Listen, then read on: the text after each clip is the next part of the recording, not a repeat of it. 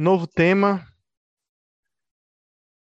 Tirar esse som, novo tema aqui, então.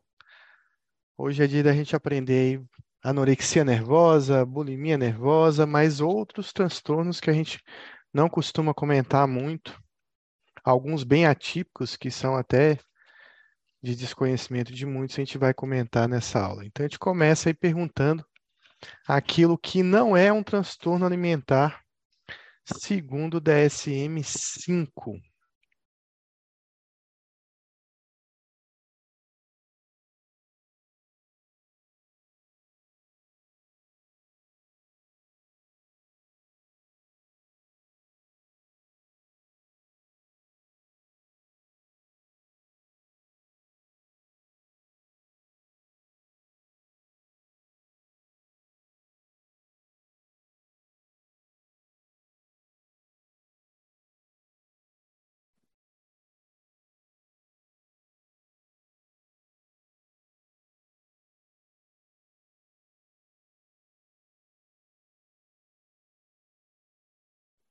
Então, temos uma resposta aí. Letra E, obesidade, exatamente isso. Então, nós não temos no DSM-5 obesidade como um diagnóstico psiquiátrico, apesar de que a obesidade está bastante relacionada aí a transtornos e comorbidades mentais, mas talvez se a gente colocasse obesidade como um transtorno mesmo, né? Alimentar, talvez o estigma ia, já é ruim, ia piorar muito, então todos os outros são transtornos relacionados ao DSM, transtorno de compulsão alimentar, deixa eu colocar aqui o marcador, transtorno de pica, transtorno de ruminação e o transtorno alimentar restritivo evitativo. Bom, então obesidade não é um transtorno mental no DSM-5, apesar das suas comorbidades. Existem associações robustas entre a obesidade e uma série de transtornos mentais, é, às vezes com transtornos alimentares também, por exemplo, transtorno de compulsão alimentar é o mais comum, mas a gente também vê na depressão, na doença bipolar, na esquizofrenia, e, mas não é um diagnóstico específico. Deixa eu voltar aqui então. Ah, pronto. Esse é um transtorno. Pica é um transtorno de perversão alimentar, mas a gente vai explicar certinho do que se trata, né? Então, o transtorno, resumindo em português, é um transtorno de perversão alimentar. Pica, na verdade, é o nome de um pássaro que vive no Mediterrâneo e que se alimenta de tudo, né? Basicamente de tudo. Então, aí foi dado o nome desse transtorno em homenagem a esse pássaro mas a tradução em português seria basicamente um transtorno é, de perversão alimentar. Então, voltando aqui, a gente tem os principais transtornos descritos no DSM-5, como anorexia nervosa, a bulimia nervosa, a compulsão alimentar, pica, transtorno restritivo evitativo e transtorno de ruminação. Vale ressaltar que os transtornos alimentares são mutuamente excludentes, sendo que apenas um pode ser atribuído na presença de outro transtorno alimentar. Então, quando você tem uma bulimia nervosa, você não pode ter o mesmo diagnóstico de anorexia nervosa. Né? Então, é, você tem que excluir os diagnósticos, né? Mas tem apenas um desses transtornos que pode ser dado em conjunto como comorbidade de outro transtorno. E qual deles seria que poderia combinar com outro transtorno alimentar? Seria o transtorno de compulsão alimentar, pica, transtorno de ruminação, transtorno alimentar restritivo evitativo ou obesidade.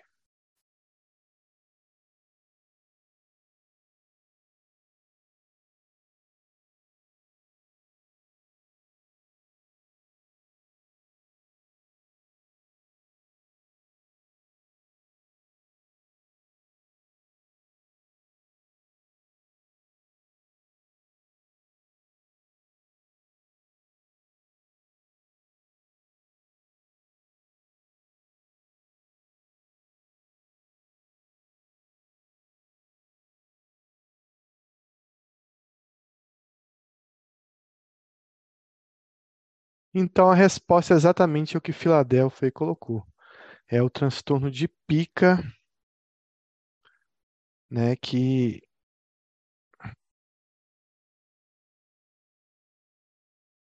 pode ser combinado aí a algum outro transtorno alimentar. Então, vamos prestar atenção aqui. Então, o transtorno de pica é o único que pode ser comorbidade de outros transtornos alimentares. Então, dá um exemplo, né, de transtorno de ah, me dá um exemplo, então, um paciente, por exemplo, com anorexia nervosa, bulimia nervosa, que tem uma perversão por comer ah, papel, é, comer sabão, por exemplo, comer sabonete, né? Ele não come sabonete no intuito de perder peso, mas ele come porque ele gosta mesmo, ele tem prazer, ele sente vontade de comer sabonete. Então, ele receberia o diagnóstico de anorexia nervosa, mas também receberia o diagnóstico de pica associado. Então, seria as duas comorbidades presentes aí. Então, uma pergunta aqui sobre transtorno alimentar. Marque a alternativa incorreta. Os transtornos alimentares caracterizam por inadequações no consumo, no padrão ou no comportamento alimentar, ocasionando progressiva piora da qualidade nutricional, saúde física ou funcionamento psicossocial. Os principais fatores de risco incluem sexo, etnia, problemas alimentares na infância, preocupações com peso e corpo, autoavaliação negativa, história de abuso sexual e ou presença de outros transtornos psiquiátricos. Apesar de menos comum em homens, a gravidade é a mesma e homens homossexuais têm maior predisposição que homens heterossexuais. Os transtornos alimentares são mais comumente observados em países subdesenvolvidos e os transtornos alimentares são mais encontrados em mulheres jovens entre 18 e 30 anos. Marque então a alternativa incorreta.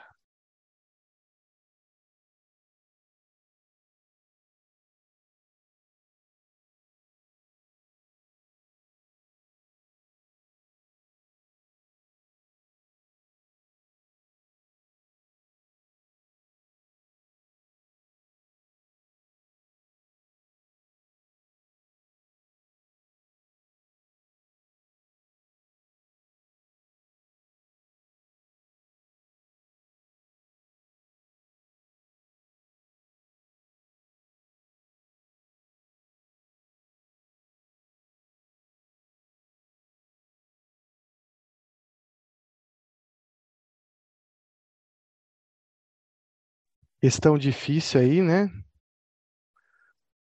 Mas a resposta é a letra D. Então, os transtornos alimentares são mais comuns nos países desenvolvidos. Então, com certeza, existe uma inadequação do consumo, né? Existe aí, ou no padrão, né? Do comportamento, ocasionando uma piora de qualidade nutricional, saúde física, funcionamento psicossocial. Principais fatores de risco incluem sexo, etnia, problemas alimentares na infância, preocupação com peso é, e com a aparência do corpo, né? A questão da autoavaliação negativa está relacionada à história de abuso sexual e outros transtornos psiquiátricos. Apesar de menos comum, a gravidade é a mesma e homens homossexuais têm realmente mais predisposição que homens heterossexuais, e eles são mais comuns em realmente mulheres jovens entre 18 e 30 anos, mas são mais é, encontrados é, nos países desenvolvidos.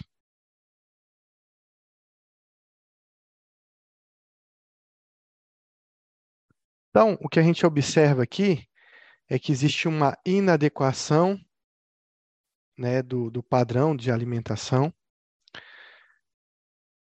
No consumo desse alimento, né, na quantidade, na qualidade desse alimento, no padrão, na forma como ele come, né, como ele se alimenta, a quantidade, a velocidade, né, e no comportamento que é gerado por esse transtorno, né? Então, se ele faz planejamento, se existe um ato purgatório depois, se ele provoca vômitos, se ele come escondido, se ele deixa de comer, se ele come papel para não engordar. Então, tem uma gama de alterações relacionadas a isso, o que leva a uma piora da qualidade nutricional, uma progressiva piora da saúde física e uma progressiva piora do funcionamento psicossocial. Então, os transtornos alimentares, eles são transtornos graves, né, que trazem bastante problema aí ao, ao paciente. Então, existe uma perturbação persistente, né, na alimentação do paciente. Então, existe uma, um padrão que persiste por um, por um, um tempo, né? Relacionando a um comportamento né, da alimentação que resulta num consumo desse alimento, seja no padrão de consumo ou na absorção de, alterada de alimentos. comportamento relacionado à alimentação, que também resulta aí, aí um outro comportamento, a questão da purgação.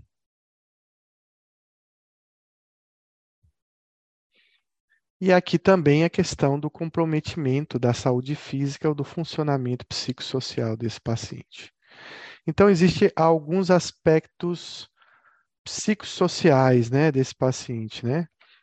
Então, existe preocupação com peso, com a forma corporal e com padrão de beleza é um aspecto bastante comum em dois transtornos que a gente vai ver. Na bulimia nervosa e na anorexia nervosa, né?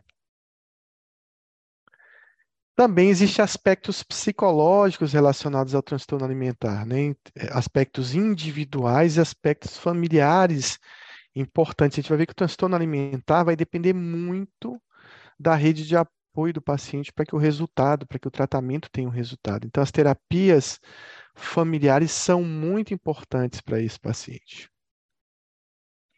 Também esse paciente ele pode ter aí adquirir uma dieta bastante restritiva, né, que pode dar uma, uma alteração numa cascata biológica muito grande. Então, a gente vai ver alguns transtornos que o paciente vai ter desnutrição e vai ter várias alterações, né? É, mesmo não desnutrido, por exemplo, um bulímico tem várias alterações no trato gastrointestinal, ele pode ter distúrbio eletrolítico, ele pode fazer arritmia, ele pode fazer lesão dentária, ele pode fazer lesão na mão. É, então, existem várias alterações biológicas, físicas que acompanham esse transtorno. Imagina um paciente anoréxico né, com uma perda imensa de peso, né, o tanto de alterações metabólicas, alterações é, vários sistemas que ele vai ter em decorrência dessa desnutrição. E também existe uma questão de uma vulnerabilidade biológica, existe a questão da genética, da história familiar do transtorno alimentar, né? Então, também está bastante relacionada a uma questão de, da genética estar presente. Então, ela tem esses transtornos alimentar, alimentares têm uma relação com sexo, né, com principalmente o sexo feminino. Algumas etnias têm mais risco. Sempre em algum, em dois transtornos principais a gente vai ter é, uma questão de avaliação negativa, né? Então, principalmente a questão do paciente depender desse peso, dessa imagem corporal para se sentir bem, né? É, sempre com uma distorção da imagem corporal, às vezes o paciente se olhando no espelho e vendo aquele corpo totalmente magro, mas na, na, na visão dele distorcida, e que tem às vezes alterações cerebrais descritas em exames funcionais, né, como uma questão do, de como o paciente interpreta a imagem, né? o que a gente viu, por exemplo, lá no transtorno né, dismórfico corporal, A questão do abuso sexual também é um fator de risco importante, e a questão das comorbidades psiquiátricas que vão estar presentes nesse paciente. Então, tem problemas alimentares da infância. Esse paciente, por exemplo, transtorno restritivo evitativo é um, é um paciente que muitas vezes teve problemas com a alimentação na infância, seja uma diarreia, um vômito, um engasgo, e que pode gerar um transtorno alimentar. E muitos desses pacientes têm a preocupação com o peso e com a forma do corpo, né, de forma que a busca muitas vezes por, por esse corpo ideal jamais é alcançada a, a, a depender da gravidade dessa distorção que o paciente tem do próprio corpo. Então, os transtornos alimentares eles são mais comumente observados em países desenvolvidos e industrializados, sendo mais encontrado sendo mais comumente encontrado em mulheres jovens na faixa etária entre 18 e 30 anos. A gente vai ver que muitos transtornos começam precocemente, lá no início da adolescência, mas muitas vezes o diagnóstico é, vai ser um pouco mais tardio, às vezes o paciente vai esconder esse transtorno durante muitos anos, e somente depois que a família começar a perceber esse comportamento, até a questão da aparência física, que esse paciente vai ser levado a um tratamento médico. Apesar de menos comum em homens, isso aqui, é, é, na verdade, são as afirmativas que estavam lá naquela questão. A gravidade é a mesma, tanto em homens quanto mulheres, mas quando a gente compara homens heterossexuais e homossexuais, segundo o DSM, os homens homossexuais têm mais predisposição a, a ter um transtorno alimentar. Eu não sei se o termo está muito correto, mas eu copiei isso do DSM-5, então é como a tradução veio para ficar literal que estava no texto do DSM, tá?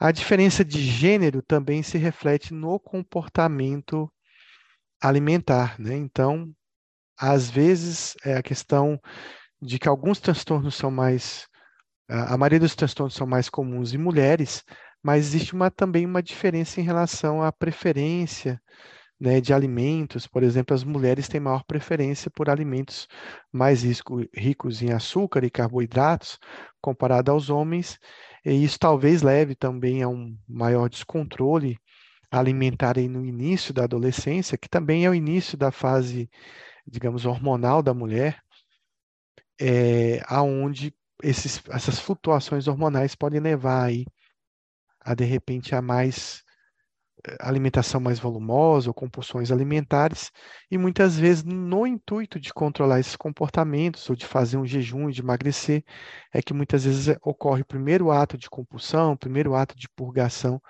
nessa adolescente. Isso tem a ver com a questão dos picos né, de estrógeno, de progesterona, e a maior frequência de episódios de compulsão e também do comer emocional na mulher, né, fazendo com que a comida aí seja uh, uh, utilizada para lidar com emoções negativas, mas também com a questão das fases hormonais da paciente também. Então temos uma questão aí sobre os transtornos alimentares, marque a alternativa incorreta. Esquema de classificação sempre é mutuamente excludente. Os transtornos diferem substancialmente em termos de curso clínico, desfecho e necessidade de tratamento. Existem associações robustas entre obesidade e uma série de transtornos mentais. Pode haver associação de diagnósticos. Existem associações robustas entre obesidade e uso de psicotrópicos. Então, qual dessas alternativas está incorreta?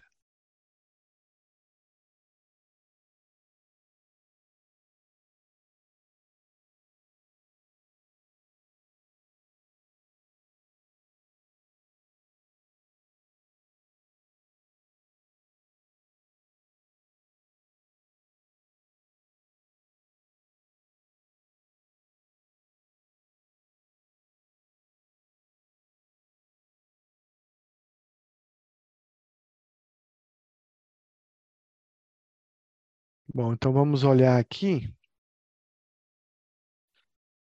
E a resposta é incorreta a letra A. E vocês vão pensar aí por que, que a letra A está incorreta. E por que, que a letra D está correta também.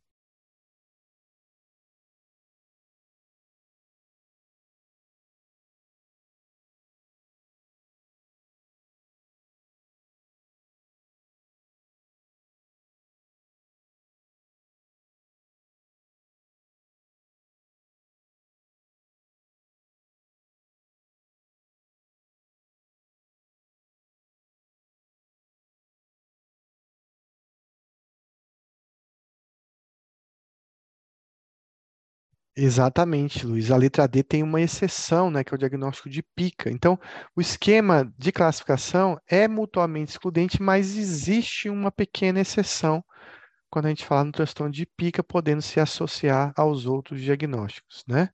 Então, na verdade, não é restrição alimentar tipo pica, é uma, uma, um transtorno de perversão alimentar, né? Seria o diagnóstico associado. Então, de certa forma, o esquema é, foi feito para ser mutuamente excludente, mas apenas um desses diagnósticos pode ser atribuído, que é o diagnóstico é, associado, que é o diagnóstico de pique. Em geral, é raro você ter as duas coisas, mas ele pode ser dado em conjunto, tá? Então, exceto o transtorno de pica. Apesar de uma série de aspectos psicológicos né, e comportamentais comuns, os transtornos diferem substancialmente em termos de curso clínico, desfecho e necessidade de tratamento. Então, cada transtorno vai ter uma resposta diferente, né, em relação ao tratamento, em relação a, a ao curso da doença, a resposta à gravidade, ao risco também de morte, né? Então vamos lá. Sobre o transtorno alimentar, marque a alternativa incorreta. Sempre cursa com baixo peso. É uma perturbação persistente da alimentação. Pode resultar em consumo ou absorção alterada. Pode ter peso normal. Compromete ou a saúde física ou o psicossocial do paciente marque a incorreta.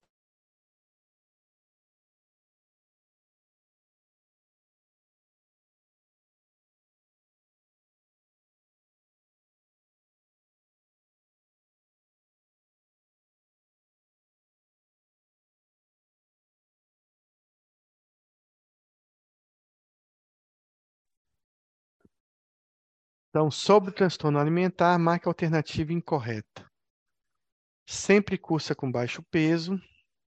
Sempre? Não, né? Tem transtornos alimentares que o peso é normal, né? Tem transtorno alimentar que o peso está elevado, né? Então, o IMC, ele, não, ele pode definir o transtorno, mas existem vários IMCs diferentes. É uma perturbação persistente da alimentação? Sim, tem que ser persistente, porque senão você não vai fazer o diagnóstico do, eh, do, do paciente, né? Pode resultar em consumo ou absorção alterada? Com certeza. Você imagina alguém comendo papel higiênico, imagina aí alguém comendo é, sabão em pó, né, como existe no, no, no transtorno de pica. O paciente pode ter peso normal? Com certeza, é isso que é, é, é, com certeza o paciente pode ter um peso normal, é o que acontece, por exemplo, na bulimia. E compromete a saúde física ou psicossocial, é lógico que o transtorno vai ter esse comprometimento. Então, a afirmação sempre cursa com baixo peso está incorreta. Então, a gente vai falar um pouco sobre as dimensões né, do transtorno alimentar. Então, a gente tem dimensões que a gente vai diferenciar cada transtorno através dessas dimensões aí. Então, a primeira dimensão é a questão da imagem. Esse paciente, ele tem um jeito de se olhar, de se ver diferente, ou ele tem uma preocupação com a imagem física dele. ou seja, ele está satisfeito ou insatisfeito com essa imagem, e principalmente se existe uma distorção nessa imagem. O que é distorção? O paciente se, se avaliar negativamente de uma forma muito intensa. O paciente ele já está magro, mas ele acha que está muito gordo, obeso, e ele precisa perder mais peso. Então, é claro que esse paciente olhando no espelho, ele não pode estar enxergando realmente aquilo que nós estamos vendo nele. Então, a gente diz que esse paciente tem uma distorção da imagem. A outra coisa é a questão não só dessa autoavaliação, mas de como a imagem influencia no afeto, na vida, no bem-estar desse paciente. Como ele se sente bem ou não, a depender da imagem que ele está vendo e que ele acha que deveria ter. A outra dimensão do transtorno alimentar é o peso. O peso vai alterar ou não vai alterar? A outra dimensão é a questão da compulsão. A gente vai aprender hoje o que é uma compulsão alimentar. Porque muita gente acha que pessoas que comem muito o dia todo têm compulsão alimentar. Isso não é verdadeiro. A compulsão alimentar é um ato muito específico para ser classificado, diagnosticado e para a gente enquadrar dentro do transtorno alimentar. E a questão da purgação também, que é muito comum em alguns transtornos, mas a gente vai aprender o que, que é purgação. Eu botei uma escova de dente aí, a pessoa perguntar, mas por que que botou uma escova de dente para falar de purgação, é porque muitos pacientes purgam com vômitos, né? E tem uma hora que o dedo não chega mais, o reflexo do vômito está inibido, já está abolido de tanto que o paciente provoca, e ele começa a utilizar objetos para provocar o vômito. E um dos principais objetos utilizados para a provocação de vômito bulímico é a própria escova de dente. E eu botei um pneu aqui para falar da perversão, sim, porque eu vou contar um caso de uma mulher que come aqueles fiapinhos, aqueles pelinhos do pneu, igual sucrilhos assistindo TV, sei lá, igual batata frita ou pipoca. É a perversão alimentar dela. Então, essas dimensões elas são muito importantes para a gente definir o diagnóstico. Então, nós temos aí a distorção da imagem corporal. Olha, veja a imagem, o paciente que, apesar de ter um peso ideal, ele se vê daquela forma inadequada. Então, a gente pode ver que existe uma distorção da imagem corporal. É um exemplo de uma dimensão do transtorno alimentar. Então, a gente vai ver essa pergunta aqui, que eu vou deixar vocês pensarem, responderem. Quais os transtornos alimentares existe distorção da imagem corporal? Qual desses transtornos o paciente se vê de forma diferente no espelho, de forma inadequada.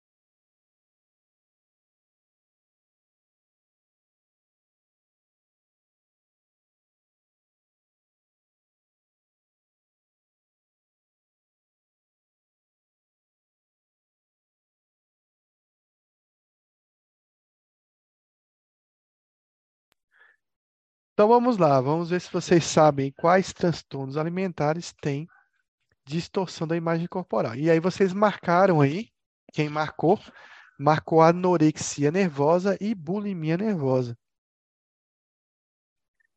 Pessoal, não tem como errar, né? Então, assim, na verdade, a gente vai gravar, esses são os únicos dois transtornos onde existe uma distorção da imagem corporal. Apesar de ter alguns nomes meio estranhos aqui, vocês não vão gravar que, por exemplo, alimentar restritivo evitativo, ruminação, compulsão alimentar vai ter distorção da imagem corporal. Vai estar restrito apenas esses dois transtornos mesmo. Então a gente vai gravar o seguinte: aquele paciente que, em que a imagem corporal, em que o corpo, a forma, quantidade de gordura, o volume de cada parte do corpo é importante. E ele vai estar numa busca ativa para uma imagem corporal que ele acredita ser o ideal para ele, porque muitas vezes né, essa imagem corporal não é de alguém bonito, é de alguém cadavérico. Mas na cabeça dele, aquele cadavérico é o que está bonito, né? O que é ideal para para que ele tenha de aparência. Então, os únicos dois transtornos são a anorexia nervosa e a bulimia nervosa, onde existe essa distorção. Bom, a gente pensa assim, e quando a gente for falar de peso, é que vai ter uma grande diferença entre os dois. Mas a gente sabe que um paciente anoréxico pode passar para cá e um bulímico pode passar para cá, que um paciente anoréxico pode ter várias características da bulimia nervosa também. Mas a gente vai discutir depois. Qual a diferença dos dois? Está aqui. A anorexia nervosa, eu tenho que ter algum grau de desnutrição. Bulimia nervosa, eu tenho peso normal ou eu tenho sobrepeso. Mas em relação à distorção, eles são idênticos. Claro que na anorexia é bem mais grave essa distorção. E a gente pode dizer, de certa forma, que o bulímico também queria ter o mesmo corpo de anoréxico. Só que ele não conseguiu, ele não consegue ter disciplina o suficiente para desenvolver esse, esse baixo peso apesar de fazer purgação, apesar de fazer jejum, dieta, exercício, da mesma forma que um paciente anoréxico faz, as compulsões, o que ele acaba comendo, acaba mantendo o peso dele dentro da normalidade. E lembrar que tem muito anoréxico que tem comportamento bulímico, tem muito anoréxico que purga, tem anoréxico que também tem compulsão alimentar mas quando ele faz um balanço entre o que ele perde, o que ele come, o que ele ganha, ele acaba mantendo-se dentro de uma faixa de baixo peso. Então, peso é outra dimensão muito importante no transtorno alimentar. Então, vem a pergunta: quais os transtornos alimentares o baixo peso é uma condição para o diagnóstico? Transtorno de compulsão alimentar e pica, pique bulimia nervosa, transtorno de ruminação e bulimia nervosa, transtorno alimentar evitativo e anorexia nervosa, anorexia e bulimia nervosa.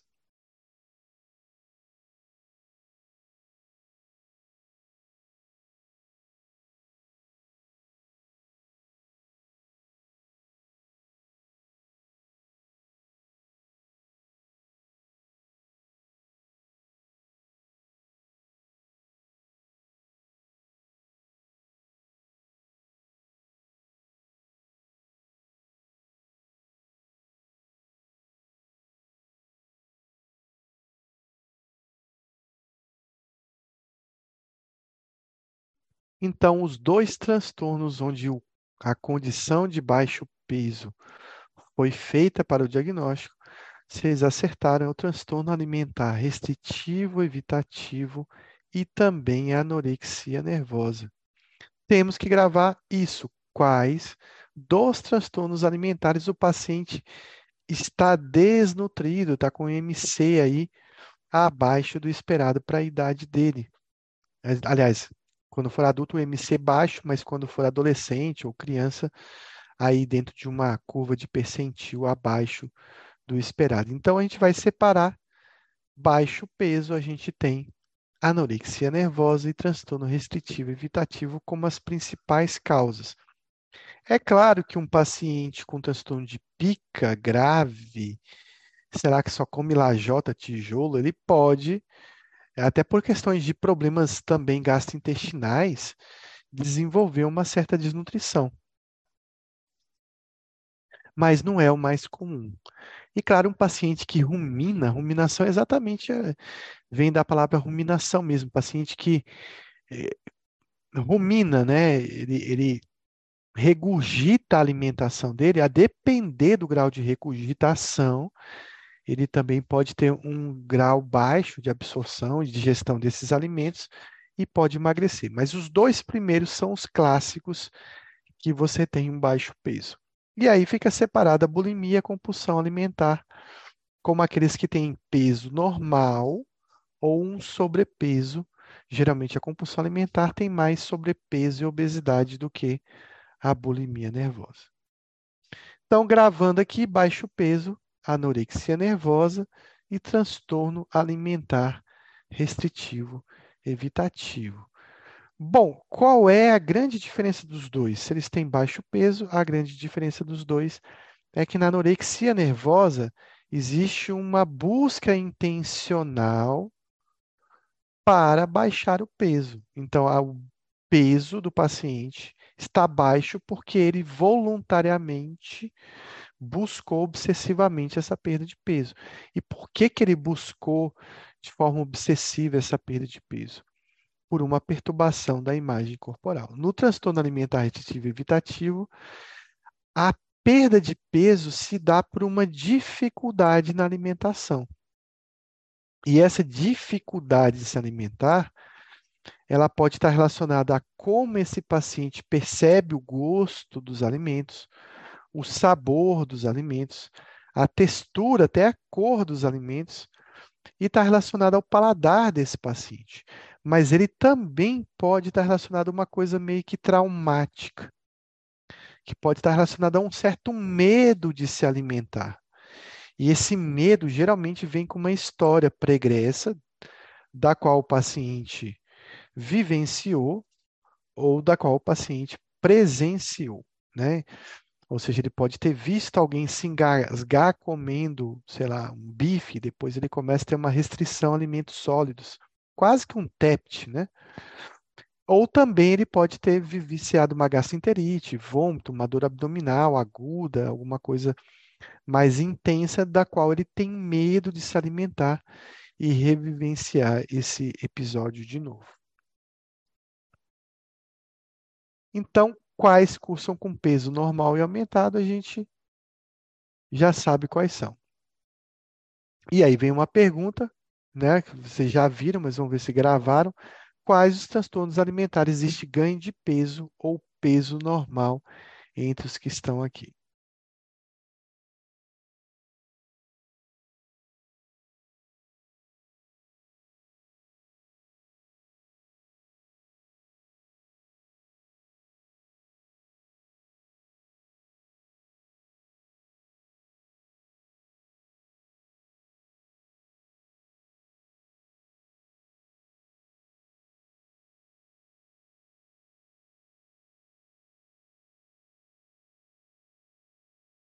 Peso normal ou sobrepeso, os classicamente que tem peso normal ou sobrepeso é o transtorno de compulsão alimentar e o transtorno de bulimia nervosa. Então, a resposta é a letra C. Quais os transtornos alimentares pode haver perda de peso, mas não é uma condição. Essa perda de peso, ela não é levada em conta para se dar o diagnóstico da patologia. Ou seja, essa patologia pode ser dada com um paciente com baixo peso, com peso normal, com sobrepeso ou com obesidade.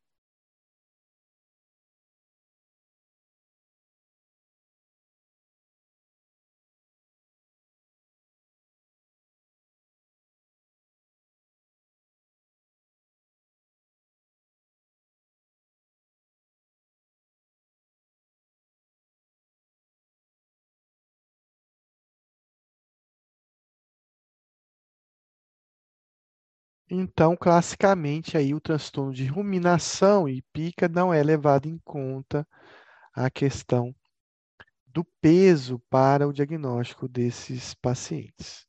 A gente vai ver transtorno por transtorno, a gente está aprendendo apenas a lidar com algumas dimensões desse transtorno.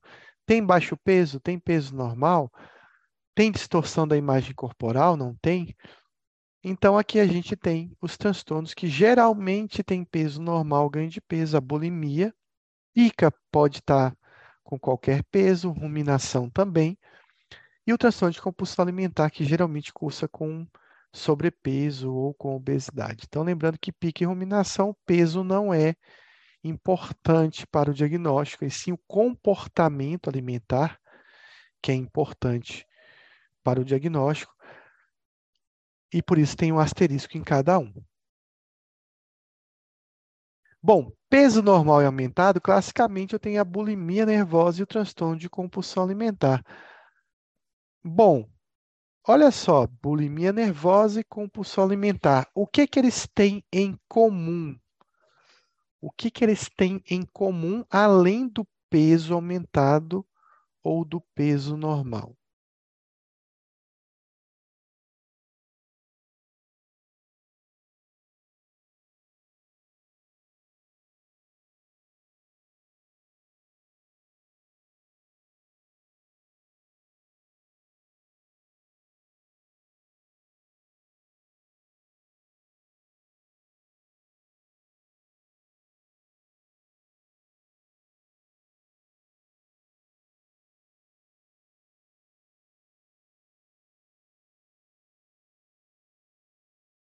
E Tabata respondeu aí muito bem. O que tem de comum além do peso é a questão da compulsão alimentar. São dois transtornos em que existem episódios de compulsão alimentar. Um levado no seu próprio nome e outro que está embutido aqui dentro da bulimia nervosa. Agora, o que diferencia os dois é que na bulimia nervosa existe uma purgação. E no transtorno alimentar, de compulsão alimentar ou transtorno de compulsão alimentar periódica, como era dito antigamente no DSM-4, você não tem purgação. Mas por que tem purgação na bulimia nervosa? Porque o objetivo é se manter dentro do peso ou reduzir o peso. Então, na bulimia nervosa, você tem uma distorção da imagem corporal, enquanto na, no transtorno de compulsão alimentar, você não tem distorção da imagem corporal, então o paciente não precisa realizar o ato de purgação. E aí vem uma pergunta que é muito importante para a gente entender essa dimensão do transtorno alimentar. O que é uma compulsão alimentar? Né? O que significa, o que é esse comportamento? Então, eu vou dar um exemplo aqui para vocês. Ah, de manhã acordei, estava no hotel, tomei aquele café da manhã completo, né, com dois misto quentes, sei lá, pão de queijo, frutas, café, suco. Dez horas fui para uma reunião, tinha lá um coffee break, comi alguns salgados, alguns bolos, um cafezinho também. Meio-dia, todo mundo foi para uma churrascaria, comeu bastante. Depois da churrascaria, 15 horas, rolou um milkshake, de repente uma batata frita. 17 horas. Aí teve um outro coffee break também, onde a gente comeu bastante doce, bombons. 19 horas o pessoal foi tomar uma cerveja, beber alguma coisa no bar, comemos camarão, vários aperitivos. 21 horas todo mundo foi para um rodízio de pizza. E às 23 horas, chegando em casa, ligou lá um jogo do Jamoran lá da, do Grizzlies da NBA, e aí rolou mais um pote de sorvete, mais alguns chocolates. E a pergunta é: isso que aconteceu com essa pessoa que não, não sou eu, é claro, é uma compulsão alimentar? Sim ou não?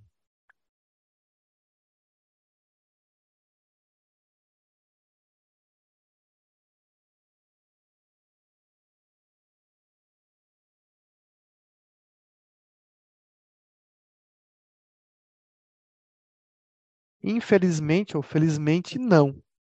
Né? Então, essa é uma pessoa que come bastante, com certeza essa pessoa não vai conseguir gastar essa caloria ao longo do dia, ele tem uma tendência grande a longo prazo se tornar um obeso, mas será um obeso sem compulsão alimentar. Né? Então, não houve nenhum ato de compulsão alimentar. Mas, dando um outro exemplo, se ele chegasse depois da churrascaria, e aí, logo em seguida que ele tivesse ido num rodízio, ele comesse completasse em casa mais uma grande quantidade de comida, ou uma quantidade moderada de comida, aí talvez a coisa mudaria de aspecto. Então, a gente tem um exemplo aqui de talvez de uma compulsão alimentar que eu vou citar daqui a pouco. Então, não, esse paciente ele não teve um episódio de compulsão alimentar, talvez seja guloso mesmo, talvez esteja com muita fome, esteja tomando corticoide básico, sei lá, para alguma coisa, e ele está comendo além da conta, mas ele não tem episódios de compulsão alimentar. Então vamos ver o que basicamente seria um episódio de compulsão alimentar. Então, é um paciente que come uma grande quantidade de comida. É muito difícil é, imaginar o que é uma grande quantidade de comida para alguém. Então, ninguém vai ficar pesando, tem que ser tantas calorias, tem que ser tantas gramas. Não. Mas a gente pode perguntar ao paciente se seria uma alimentação volumosa normal dele, num dia que ele come além da conta, por exemplo, quando ele vai num rodízio de pizza e resolve comer para valer, ou às vezes uma quantidade além do que habitualmente ele come. Bom, além dessa quantidade grande de comida, e a gente está colocando aí um desenhozinho aí de um hambúrguer e um, sei lá, um refrigerante ou um milkshake, mas pode ser qualquer tipo de alimento desde que seja em grande quantidade, e pode ser inclusive alimentos misturados que não tem nada a ver, por exemplo, eh, um hambúrguer com sorvete, por exemplo.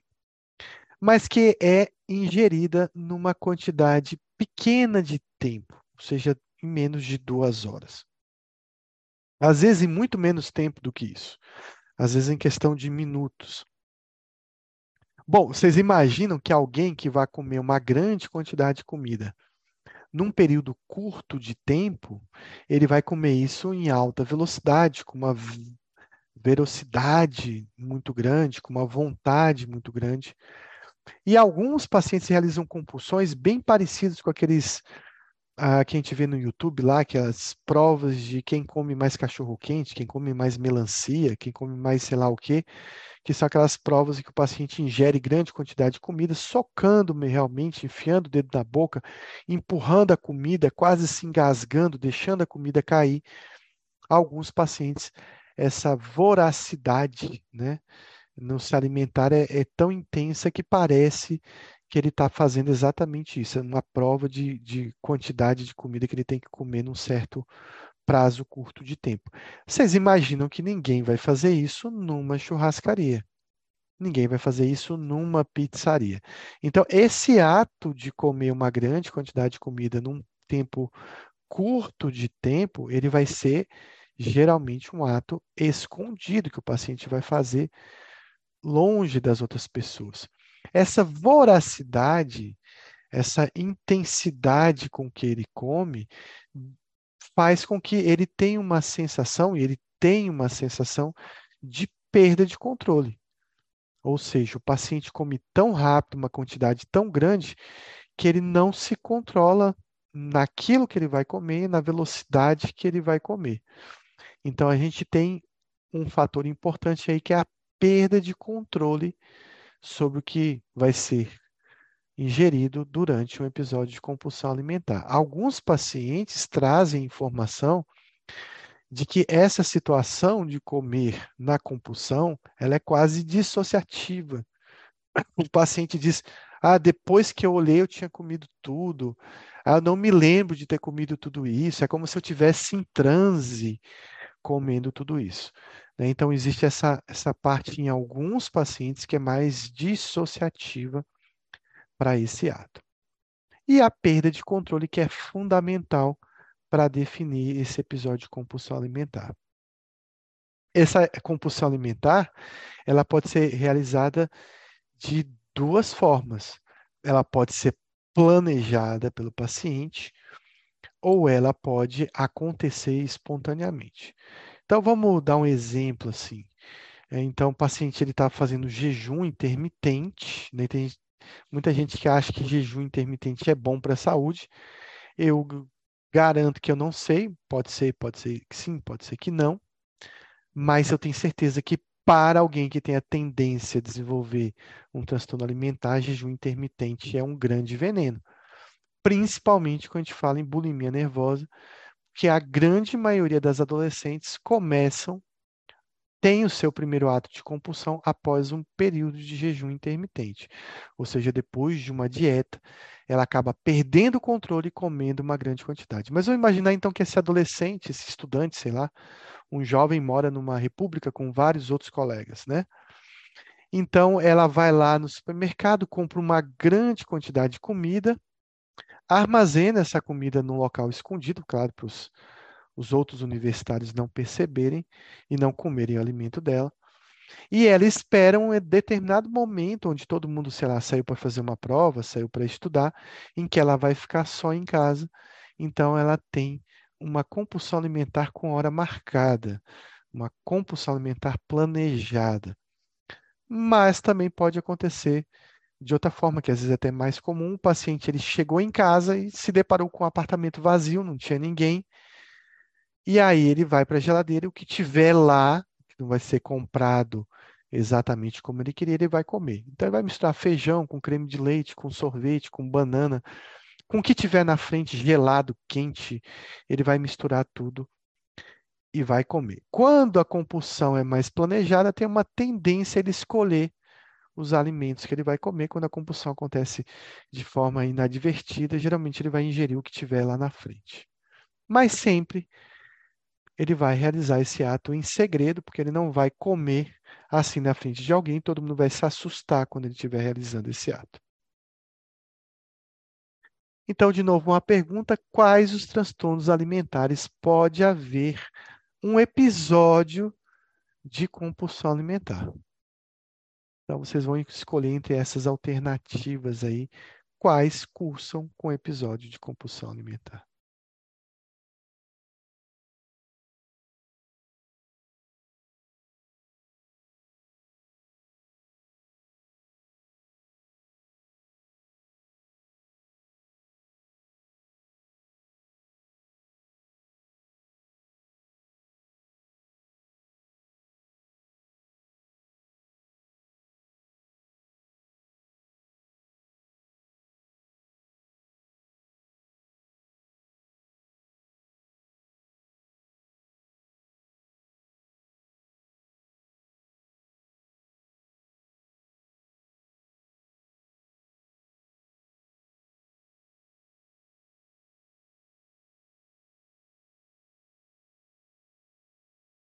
É uma questão para pensar. Vou ver se mais pessoas respondem aqui.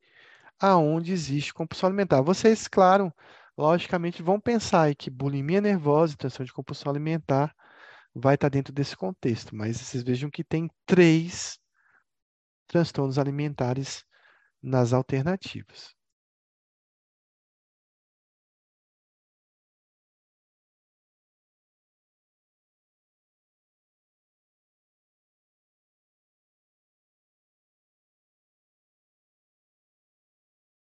Então vamos lá, quais os transtornos alimentares podem cursar com um episódio de compulsão alimentar? E a resposta é a letra C, transtorno de compulsão alimentar, anorexia nervosa e bulimia nervosa. Você vai pensar, poxa, professor, mas está errado. Anoréxico não é aquele paciente lá caquético, quase um cadáver ambulante, parece que está passando fome aí há anos, como que ele vai realizar a compulsão alimentar se ele está tão magro assim? Então, essa é uma dúvida que a gente vai tirar aqui agora. Então, a compulsão alimentar é uma dimensão dos transtornos alimentares que está presente em três transtornos: na anorexia nervosa, na bulimia nervosa e no transtorno de compulsão alimentar. Agora a gente vai entender o que, que todos esses têm compulsão, mas o que, que tem de diferente em cada um. Então começa a questão de que na anorexia nervosa tem uma perturbação da imagem corporal. Ah, legal. Na bulimia nervosa também tem, mas na compulsão alimentar não existe essa perturbação da imagem corporal. Então a gente já aprendeu aí pelo menos uma diferença entre os três, mas bulimia e anorexia estão iguais por enquanto. Bom, na anorexia pode ter purgação, o paciente pode provocar vômito, usar laxantes, usar enemas, né? Na bulimia nervosa também tem purgação, mas no transtorno de compulsão alimentar você não tem episódios de purgação. Então vejam que por enquanto a gente conseguiu separar muito bem a compulsão alimentar dos outros dois, mas não conseguiu diferenciar muito bem anorexia nervosa e bulimia nervosa. E a diferença vai vir agora. Na anorexia nervosa, o paciente está desnutrido, ele está com um baixo peso. Na bulimia nervosa, o peso está normal e ele tem um sobrepeso. E na compulsão alimentar, o peso também está igual à bulimia nervosa normal sobrepeso. Então vejam que existem algumas diferenças entre eles. O que diferencia anorexia nervosa e bulimia é o peso.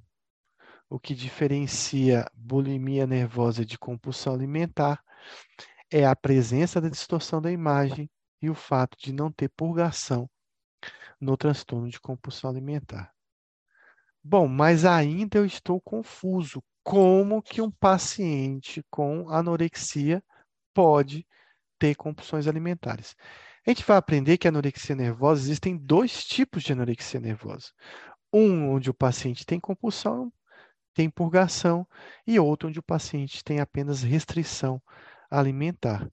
Mas existe um tipo de anorexia que tem sintomas bem parecidos com a bulimia. Bom, e como que ele vai conseguir isso? Como que ele vai conseguir emagrecer se ele tem esse episódio onde ele come uma grande quantidade de caloria? Bom, é fácil de entender, porque isso é matemática pura em relação à questão das calorias que o paciente ingere. Então, o paciente anoréxico ele pode ter, por exemplo, três episódios de compulsão alimentar em que ele foi lá e comeu uma grande quantidade de comida.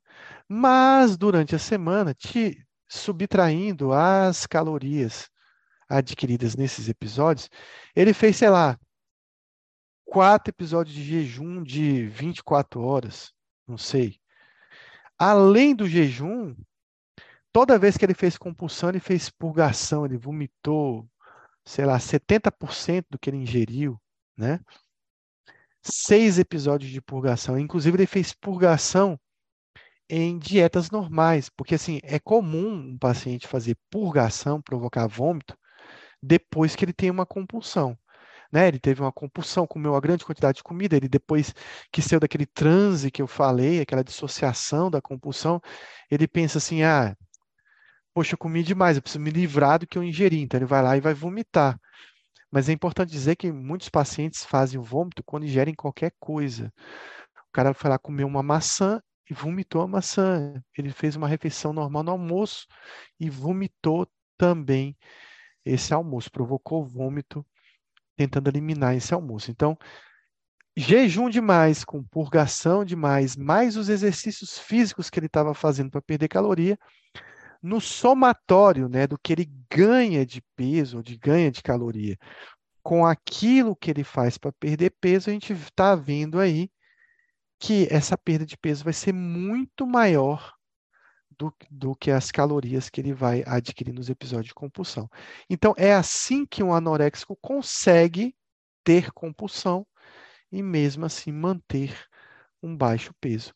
Então é importante dizer que a anorexia nervosa tem dois subtipos importantes, que é uma coisa que a gente não vai encontrar em outro transtorno alimentar. A anorexia nervosa que tem essa divisão de dois tipos de patologia em relação ao transtorno alimentar. A gente não vai ver isso no pica, não vai ver isso na ruminação, a gente não vai ver isso no transtorno de bulimia, a gente não vai ver isso no transtorno restritivo evitativo e também não vai ver isso no transtorno de compulsão alimentar. Mas na anorexia eu tenho que entender que existe dois tipos de anorexia nervosa, até porque o curso, o tipo de comorbidade, por exemplo, transtorno de uso de substância vai ser diferente em cada subtipo de anorexia nervosa. Então a gente tem dois tipos, eu vou citar o nome deles, o tipo compulsão alimentar purgativa. Basicamente, ó, é um anoréxico que tem compulsão e que tem purgação. É quase um anoréxico bulímico, mas é um anoréxico bulímico que deu certo em relação a perder muito peso. Né? Então, o sonho do bulímico é ser um anoréxico tipo compulsão alimentar purgativa. Sonho no sentido de que seria o objetivo dele perder o peso mesmo como ele queria. E nós temos um outro tipo chamado restritivo, Vejam que do lado esquerdo tem aquele paciente que parece um bulímico e do outro o paciente que não come nada.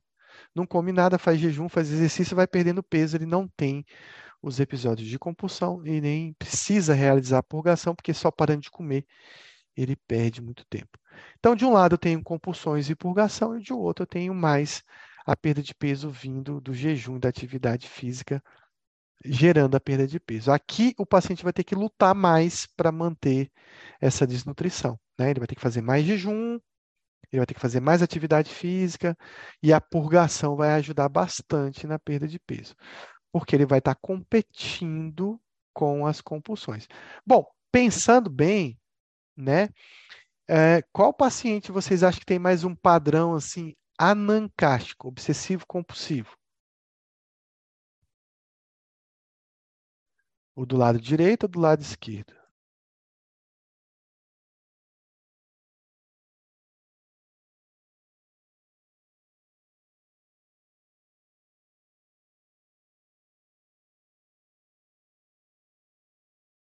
Então, Tabata, a gente pode dizer, né, que aqui do lado direito, né, no caso da, da minha tela do computador, lado direito, não sei se vocês inverteram aí.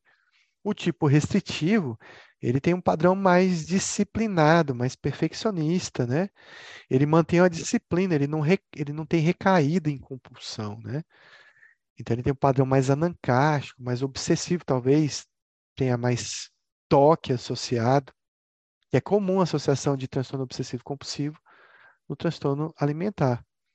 Qual desses pacientes tem mais impulsividade?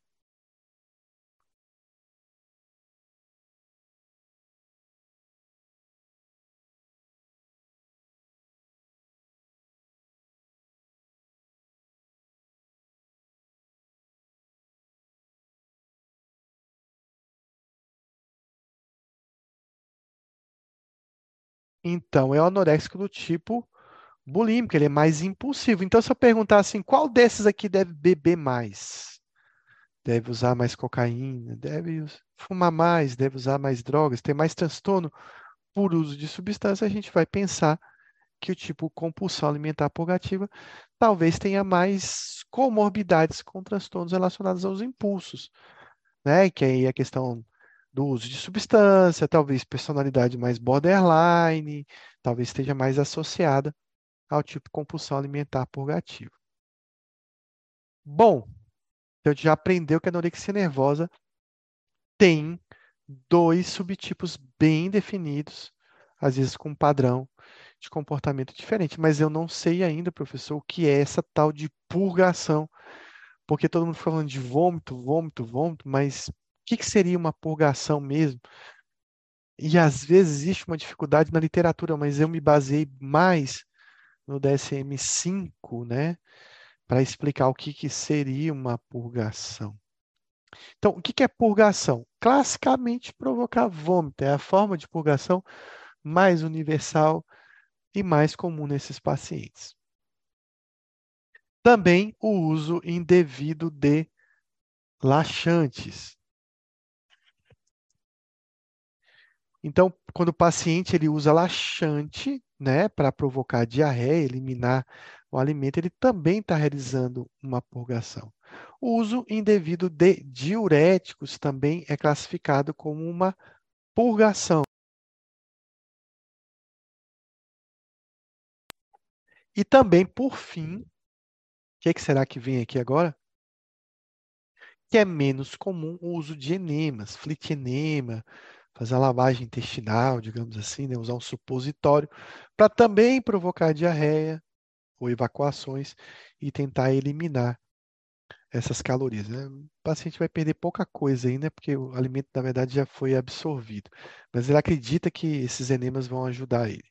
Então, essas são as quatro formas clássicas de purgação: vômito e uso de laxantes são os mais comuns o uso de diuréticos e também os enemas, que são menos comuns. Diurético até que o paciente também usa mais, né?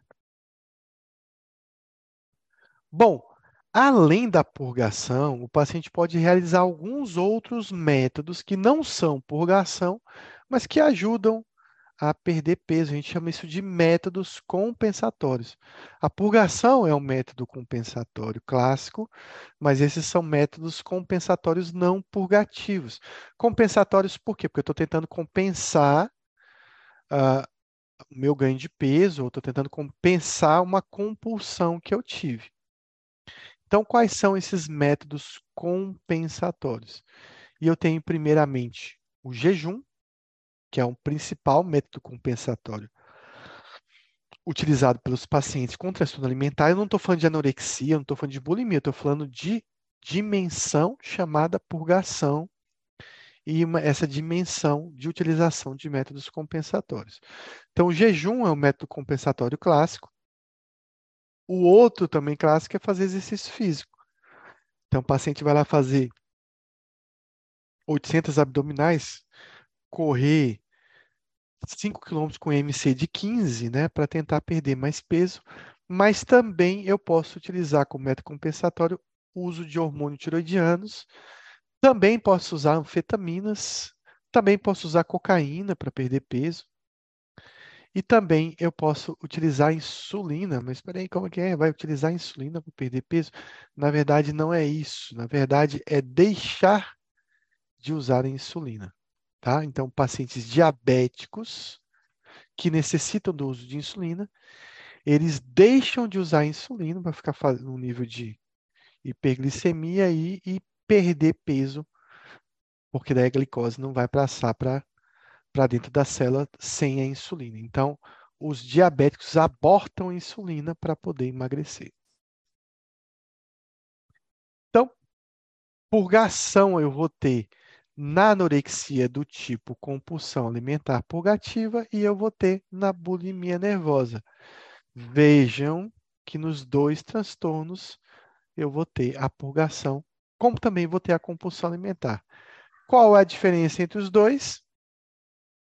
Qual a diferença entre os dois? E aí vem minha pergunta.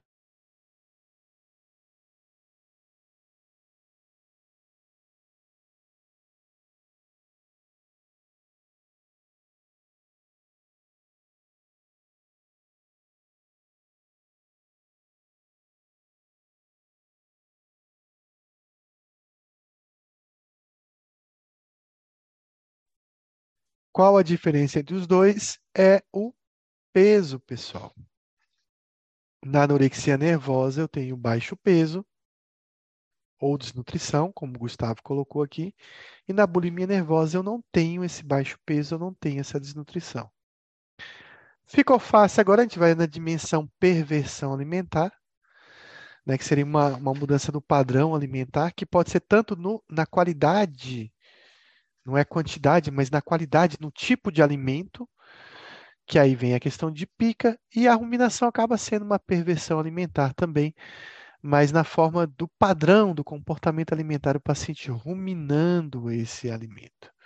Pica, só para vocês lembrar, esse passarinho aqui, lá do Mediterrâneo, que come parafuso, come prego, come o que tiver na frente. E o paciente com pica, ele tem uma perversão por alimentos aliás, por conteúdos que não são alimentares, não são nutritivos, né? Então vamos agora, a gente tem todas as dimensões, todas as dimensões dos transtornos alimentares, e a gente vai definir cada transtorno através da dimensão de cada transtorno. Então vamos lá, eu vou fazer a pergunta sim ou não, vocês vão respondendo. A anorexia nervosa tem distorção da imagem corporal?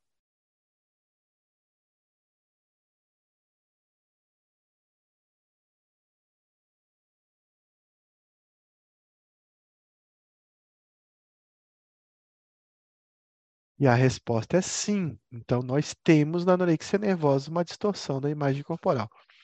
Como é que está o peso na anorexia nervosa?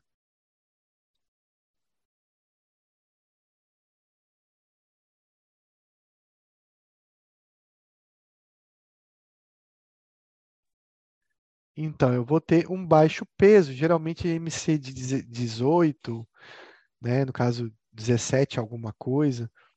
Então, MC de um paciente aí com grau de desnutrição, paciente com baixo peso.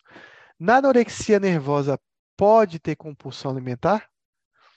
Pode, ou não pode, depende do tipo de anorexia. Se for do tipo compulsão alimentar purgativa, vai ter compulsão. Se for do tipo restritiva, não vai ter compulsão. O mesmo acontece quando a gente fala da purgação. A depender do tipo de anorexia, você pode ter purgação ou você pode ter apenas a restrição como a principal forma de perda de peso. Pode ter perversão alimentar? O paciente anoréxico pode ter pica ou pode ter algum comportamento alimentar meio pervertido?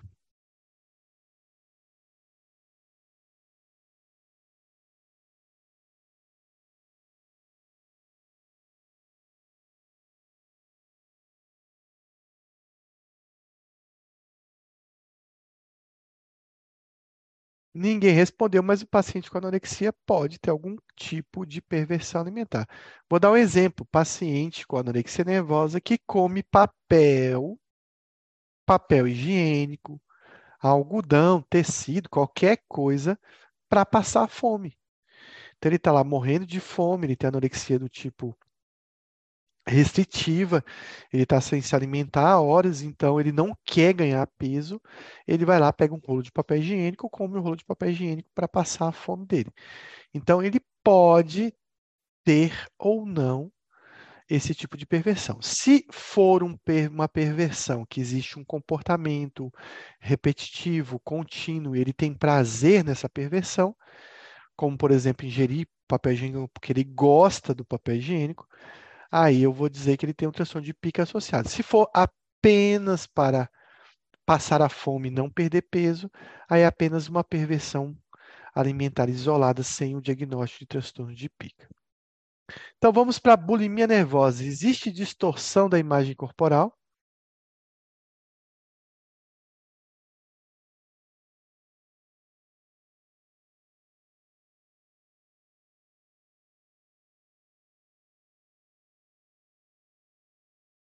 Sim, existe uma distorção da imagem corporal na bulimia nervosa. Nossa, então está bem parecido com a anorexia. Mas e o peso? Como é que está o peso na bulimia nervosa? Então, o peso está normal ou o paciente tem um sobrepeso ou até um paciente é mais raro, ele pode ter algum grau de obesidade. Mas o fato é que na bulimia nervosa não é um paciente desnutrido. Tem compulsão alimentar? Tem que ter. Se não tiver, não é bulimia nervosa. Tem purgação? Também tem que ter. Lembrando que a bulimia nervosa não tem subtipo, sem ou com compulsão, sem ou com purgação. Tem que ter os dois. Tem perversão alimentar?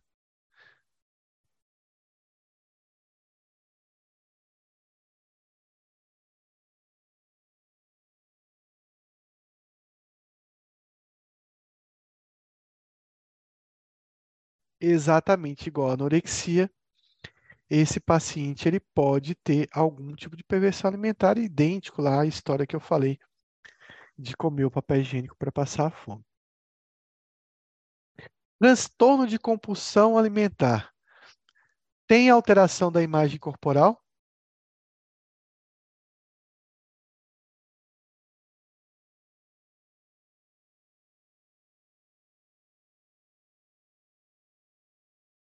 Não, ele não tem alteração da imagem corporal.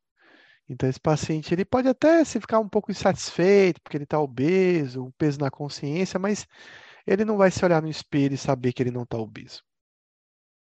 Ou se achar mais obeso do que deveria. Então, o peso, geralmente, nesse paciente, geralmente é um sobrepeso. Geralmente é uma obesidade. Então, assim, o IMC está maior do que 25, né? Até 30 ele vai ter um sobrepeso, acima de 30 ele vai ter algum grau de obesidade. No transtorno de compulsão alimentar, tem que ter a compulsão, porque se não tiver compulsão, não é um transtorno de compulsão alimentar. Mas ele não tem a purgação presente na bulimia. Então, essa é o que vai diferenciar da bulimia. É a imagem corporal e a presença ou não de purgação. E esse paciente geralmente não tem perversão alimentar, porque a perversão alimentar geralmente vai estar relacionada a uma tentativa de lidar com a fome nesse caso. né? Então, geralmente não tem, a não ser que ele tenha um diagnóstico de pica associado. Transtorno alimentar restritivo evitativo. Tem distorção da imagem corporal?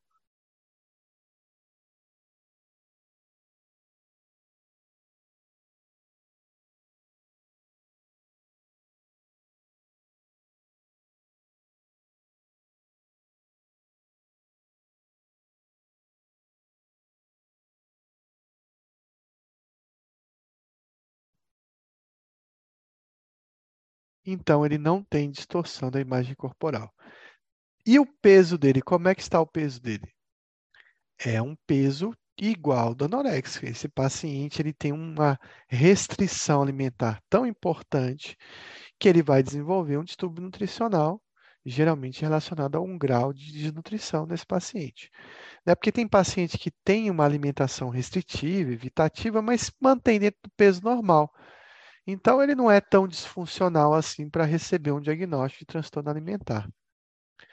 Ele não vai ter compulsão, ele não tem motivo de ter compulsão, ele é, não vai ter purgação, menos motivo ainda, e ele geralmente não tem perversões alimentares. Então, o que vai afetar aí realmente é a questão do padrão de alimentação que mexe na questão da desnutrição, um, da nutrição do paciente, levando a uma desnutrição. Transtorno de pica não tem alteração da imagem corporal. O peso pode estar normal, alterado, diminuído ou aumentado. Ele não tem compulsão, ele não tem purgação e ele tem apenas uma perversão alimentar em relação ao tipo de ingesta que ele tem, que geralmente são conteúdos não nutritivos, não não são utilizados como alimento de forma geral. E no transtorno de regurgitação, de ruminação, na verdade o nome correto é de ruminação, o paciente regurgita esse alimento, ele não tem alteração da imagem corporal. O peso também pode não é importante. Não tem compulsão, não tem purgação, mas ele tem uma perversão em relação ao padrão alimentar. Então, a gente viu aí todos os transtornos e conseguiu definir o tipo de transtorno de cada paciente. Então, a gente vai para um caso clínico aqui para a gente responder. Então, Valerie Gaspar era uma mulher negra, solteira de 20 anos, que havia recentemente migrado para os Estados Unidos, vindo da África Ocidental, com a família para realizar um trabalho missionário. Ela se apresentou ao clínico geral com queixa de cefaleia frequente e fadiga crônica. O exame físico não revelou nada de interesse, exceto que seu peso era de apenas 35 e sua altura de 1,55m, resultando em um MC de 14,5 e que não tivera seu último ciclo menstrual. Incapaz de encontrar uma explicação médica para os sintomas da senhora Gaspar, e preocupado com seu peso extremamente baixo, o médico encaminhou para um programa de transtornos alimentares do hospital. Durante a consulta para avaliação psiquiátrica, essa senhora estava cooperativa e simpática. Manifestou preocupação em relação ao baixo peso e negou medo de ganho de peso ou perturbação da imagem corporal. Sei que preciso ganhar peso, estou magra demais, afirmou. A senhora Gaspar relatou que antes de se mudar para os Estados Unidos, ela pesava 44 quilos e afirmou sentir vergonha quando os familiares e até mesmo estranhos afirmavam que ela havia ficado magra demais. Observou-se que todos os outros familiares que moravam nos Estados Unidos tinham um peso normal ou um certo sobrepeso. Apesar da aparente motivação para corrigir sua desnutrição, a evocação da dieta da senhora Gaspar revelou que ela consumia apenas 600 calorias por dia. No dia anterior à avaliação, por exemplo, ela havia ingerido apenas uma pequena quantidade de macarrão, um prato de brócolis no vapor e uma xícara de feijão. Sua ingestão de líquidos também era bastante limitada e normalmente consistia em apenas dois ou três copos de água diários. A senhora Gaspar forneceu vários motivos para sua parca ingestão de alimentos. O primeiro era a falta de apetite. Meu cérebro nem dá sinal de que estou com fome, afirmou. Não tenho vontade de comer durante o dia inteiro. O segundo foi inchaço e náusea após as refeições. Depois de comer, me dá um desconforto. O terceiro era a variedade limitada de alimentos permitidos pela religião, que defende uma dieta vegetariana. Meu corpo, na realidade, não é meu, é um templo de Deus, explicou. O quarto motivo era que seu baixo orçamento não permitia a aquisição das suas fontes de proteína vegetariana preferidas, como tofu, substitutos para carnes processadas. A senhora Gaspar não tinha concluído o ensino médio, ganhava muito pouco dinheiro com o trabalho de secretária em sua igreja. Negou outros sintomas do transtorno alimentar, incluindo compulsão alimentar, purgação ou outros comportamentos relacionados com a perda de peso. Contudo, com relação a exercícios, relatou que caminhava aproximadamente de 3 a 4 horas por dia. Caminhava de 3 a 4 horas por dia. Negou que sua atividade fosse motivada pelo desejo de queimar calorias. Em vez disso, a senhora Gaspar afirmou que, como não dispunha de um carro e não gostava de esperar pelo ônibus, se deslocava a pé até o trabalho e para atividades de lazer. Ela não relatou outros sintomas psiquiátricos, além da ingestão inadequada de alimentos e da atividade física excessiva. Parecia eutímica, não relatou sintomas de depressão, ela negou o uso de álcool e drogas, indicou que estava com má concentração mas manifestou esperança de que o complemento fitoterápico que recém começara a tomar melhoraria sua memória. Quando indagada sobre a história de tratamentos anteriores, relatou que havia consultado brevemente um nutricionista cerca de um ano antes, quando a família começara a se incomodar sobre seu baixo peso, mas achava que as consultas não haviam ajudado. Então, qual o diagnóstico dessa paciente? transtorno de compulsão alimentar, pica, anorexia nervosa tipo purgativo compulsão alimentar, transtorno alimentar restritivo evitativo ou uma anorexia nervosa do tipo restritivo.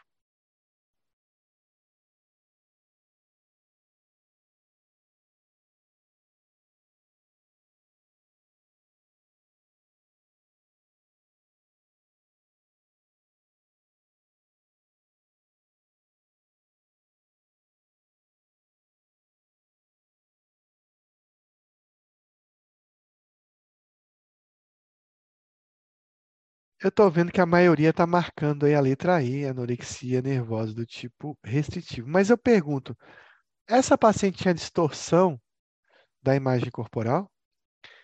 Ela se achava realmente magra demais ou ela achava que tinha que perder peso?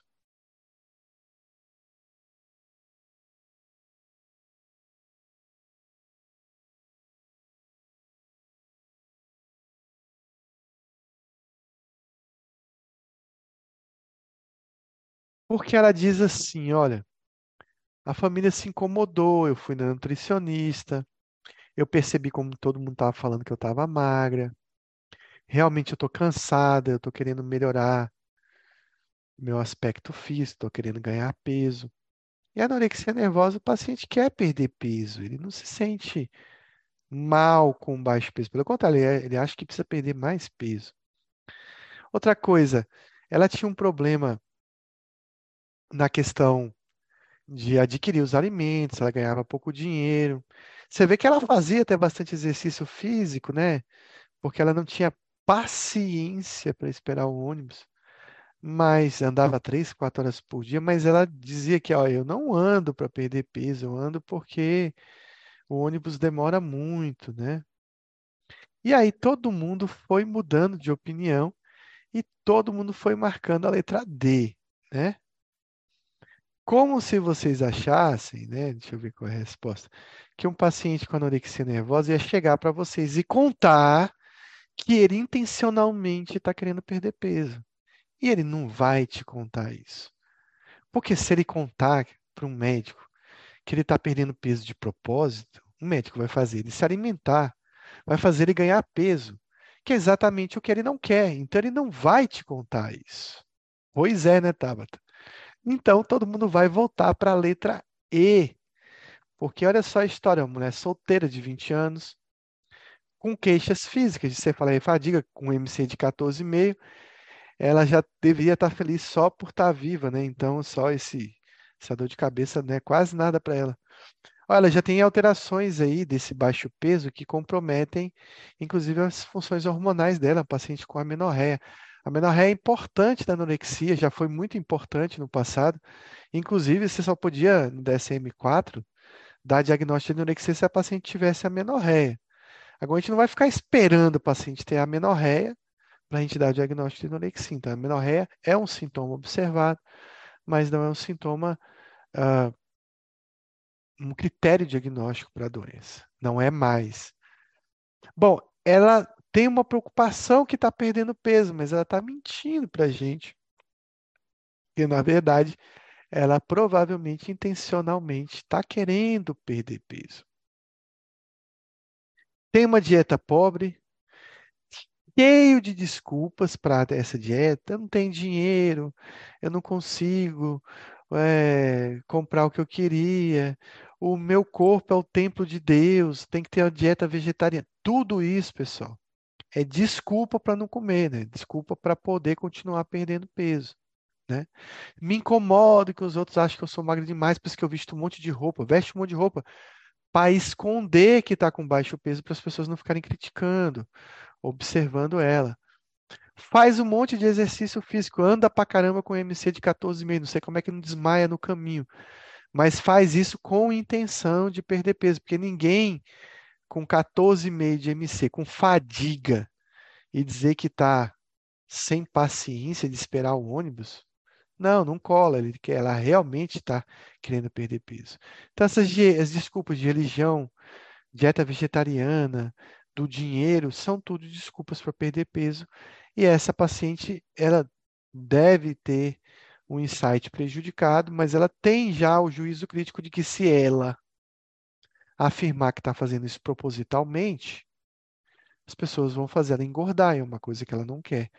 Então não espere a chegar no consultório e dizer, oi, tudo bem, eu estou querendo ficar com MC de 12, e eu queria tratar porque eu tenho anorexia nervosa, então você me passa um remédio para me engordar e ganhar peso. Não vai falar isso jamais. O anoréxico é trazido para o consultório pelos seus familiares, pelos seus amigos, pela sua rede de apoio, porque estão percebendo o grau de desnutrição que esse paciente está avançando.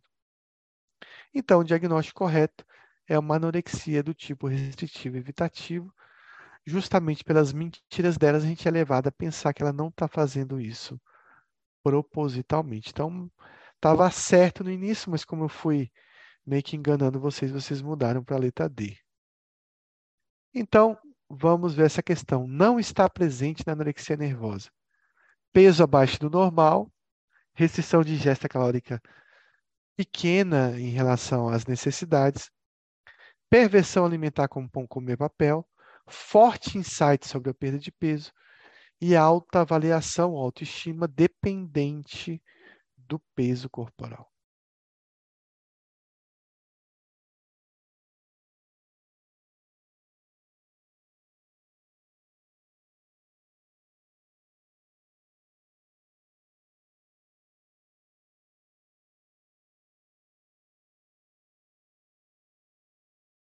Já vou te explicar, Luiz, por que, que não a letra D.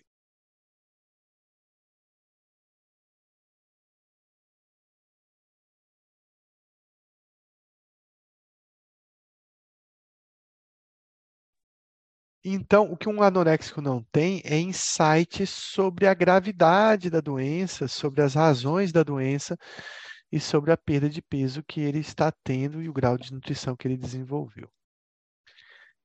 Bom, Luiz, por que, que não é um transtorno alimentar restritivo evitativo daquela paciente? Né? Por que, que não. Porque no transtorno restritivo evitativo, o problema de se alimentar não é porque não tem dinheiro, não é porque não compra tofu, não é porque a dieta é vegetariana, é algum problema em relação ao comportamento padrão dos alimentos ou comportamento alimentar, ou um tipo de medo e trauma que o paciente viveu. Ela não tem nada disso. Ela não te diz assim, ah, eu não consigo me alimentar porque os alimentos não têm sabor, a textura é ruim, eu já mudei de vários alimentos, não consigo comer, eu só consigo comer alimento da cor laranja, porque quando eu vejo um alimento verde, branco, vermelho, quando eu vejo sangue na carne, me dá nojo, alguma coisa assim. Ela não tem. Nem também ela disse, ah, eu não consigo me alimentar porque quando eu era jovem eu me engasguei com um pedaço de carne e agora toda vez que eu vou comer eu penso que eu vou engasgar de novo. Então ela não traz essa história para a gente fechar um diagnóstico de transtorno alimentar restritivo evitativo. Entendeu a diferença?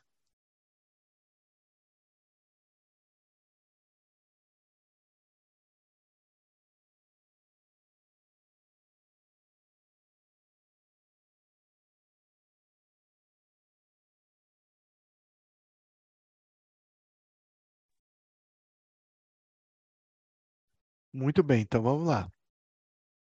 Então a gente já viu aqui que eles não têm insight, né? Então é um paciente que tem uma restrição importante da ingesta calórica.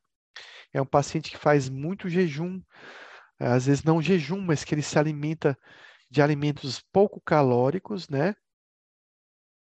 Em pequena quantidade. Então, eu lembro de um paciente anoréxico que ele comia pipoca com vinho, né? Ele, ele estourava pipoca lá sem óleo, né? Pipoca tem, incrível que pareça, tem um, uma quantidade de calorias que não é tão grande, ou sei lá, e ele ingeria vinho também para passar a fome. Então essa, essa dieta é bem restrita quando ela não, não vem com jejum é, acentuado e ela é restrita em relação às necessidades calóricas do paciente naquele dia. Isso vai gerar um baixo peso para o contexto social desse paciente. Que tem a ver com a questão da idade, do gênero e da trajetória do paciente. Então, a gente vai avaliar aí pelo IMC, mas a depender, de repente, um paciente que começa a perder muito peso rapidamente, aí pode já estar tá caminhando para o diagnóstico de anorexia nervosa. Em relação à idade, tem as curvas de percentil, que eu utilizo mais em crianças e às vezes em adolescentes mais jovens. Bom, quanto de peso o paciente não vai perder, né? Então, o DSM ele não fala nessa perda de peso, nem na quantidade, nem quanto o paciente pesa, né? Mas ele fala um pouco, de certa forma indireta, o DSM coloca um MC abaixo de 18,5, mas a gente pode considerar 18 também em algumas literaturas. Então, é um paciente que está desenvolvendo já algum grau de desnutrição, porque ele não tem um peso adequado para aquela idade. No caso de crianças e adolescentes, é aqueles pesos minimamente esperados nos percentis, né? geralmente abaixo de 10, de 5, a gente já considera um diagnóstico de anorexia nervosa. Além disso, esse paciente tem um medo intenso de ganhar peso, de engordar, e, portanto, por conta disso, ele vai esconder esse comportamento alimentar de você no intuito que você não dê alguma coisa que ele volte a ganhar peso, não realize nenhum tipo de tratamento. Eles podem ter alguma perversão alimentar, né? É, por exemplo, ingerindo papel, mas esse comportamento de perder peso, essa luta, essa briga por perder peso é um comportamento persistente que afeta aí a, a nutrição do paciente. E aqui falando das perversões que o paciente pode ter no intuito de perder peso. Anoréxico sente fome ou não sente fome?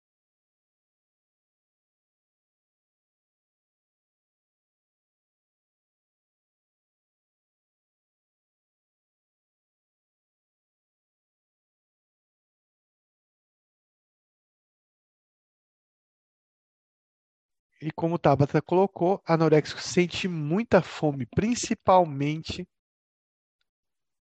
quando ele reduz o MC aí perto do MC normal. Então, no começo, o anoréxico tem uma luta muito intensa para lidar com essa fome. Só que ele sabe que não pode ingerir calorias, então ele vai, às vezes, partir para uma perversão.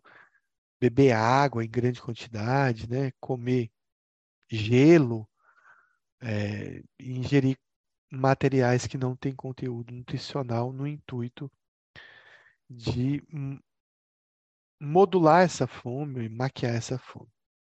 Lembrar que esses pacientes eles podem ter purgação e que esses pacientes também podem ter compulsões alimentares.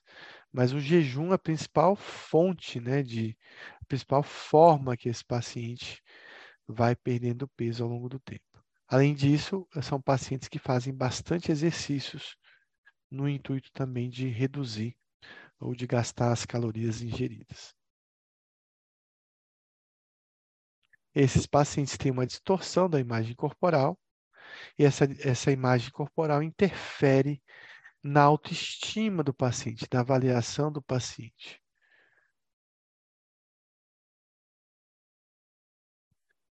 Então, existe uma influência indevida do peso ou da forma corporal no como esse, de, de como esse paciente se vê, se autoavalia, tem autoestima, ou se esse paciente está feliz ou não com essa situação do corpo dele. E, e existe uma ausência persistente de reconhecimento de que esse baixo peso, de que essa desnutrição está se agravando e que esse paciente, inclusive, corre risco acentuado de morte caso ele não volte a ganhar peso. Então, o paciente não tem a menor noção o quanto é perigoso estar desnutrido. Então, é um paciente que geralmente tem pouco insight, paciente com pouco insight não procura a consulta voluntariamente. Então, temos uma pergunta aí. Não está presente na anorexia nervosa. Jejum prolongado, exercício físico extenuante, provocação de vômitos, compulsão alimentar e uso de insulina para perder peso em diabéticos.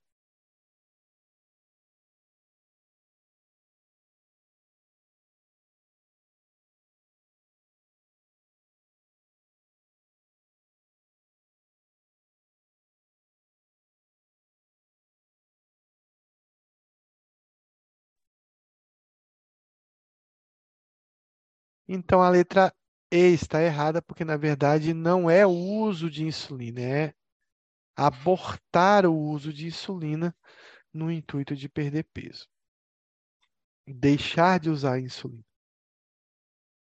Então, diabéticos retiram as medicações para desenvolver uma cetacidose diabética, de repente perder peso. Então, quais são os critérios da anorexia nervosa? São fáceis baixo peso, paciente teve algum grau de desnutrição. Além dele perder peso continuamente de forma persistente, ele tem um grande medo de ganhar peso. Então, paciente que teme essa ingestão de calorias.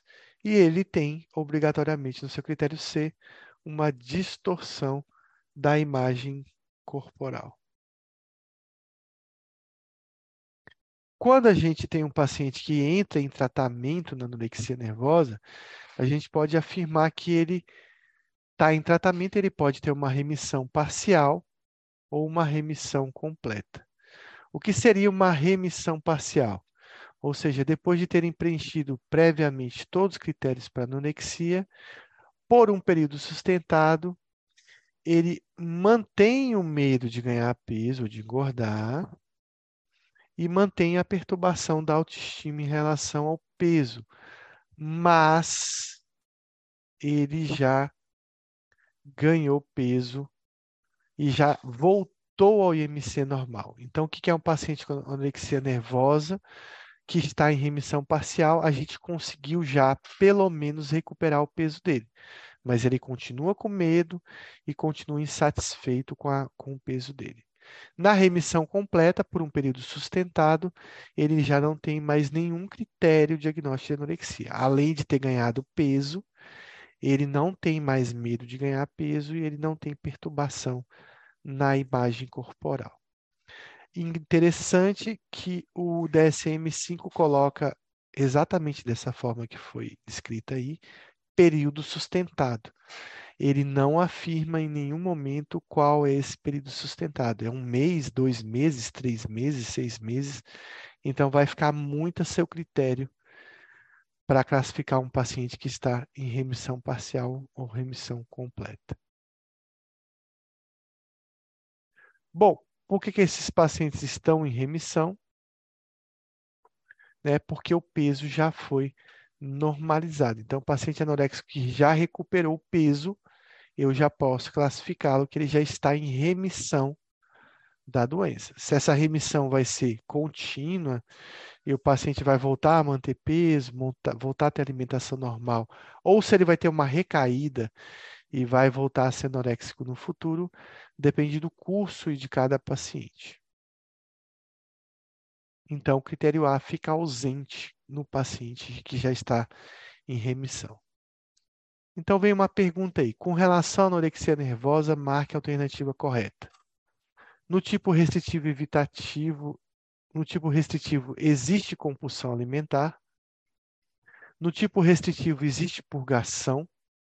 No tipo restritivo existe jejum ou exercício físico. No tipo compulsão alimentar purgativo MC é normal. E no tipo compulsão alimentar purgativa não existe jejum por parte do paciente.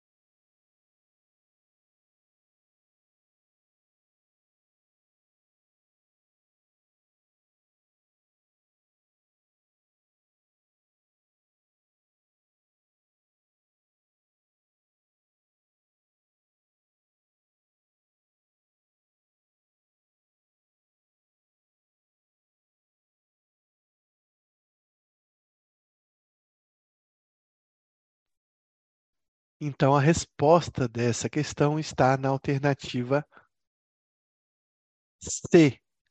No tipo restritivo, existe jejum ou exercício físico excessivo. Né? Então, é a principal forma de que ele perde peso no tipo restritivo. No tipo restritivo, não existe compulsão nem purgação, nem no tipo compulsão alimentar existe MC normal, porque se fosse MC normal, ele seria bulímico, ele teria bulimia e não anorexia. E no tipo de compulsão alimentar, também existe o jejum, também existe atividade física, é o quadro completo. Então, lembrar da anorexia nervosa, existem dois tipos, o tipo compulsão alimentar purgativa e existe o tipo apenas restritivo. No primeiro, ele tem compulsão, e realiza purgações, jejuns, atividades físicas para perder peso. E no tipo restritivo, ele não tem a compulsão e ele se utiliza do jejum e da atividade física para a perda de peso. Então, trata-se de uma anorexia nervosa grave. IMC abaixo de 17, IMC entre 16 e 17, entre 15 e 16 ou abaixo de 15.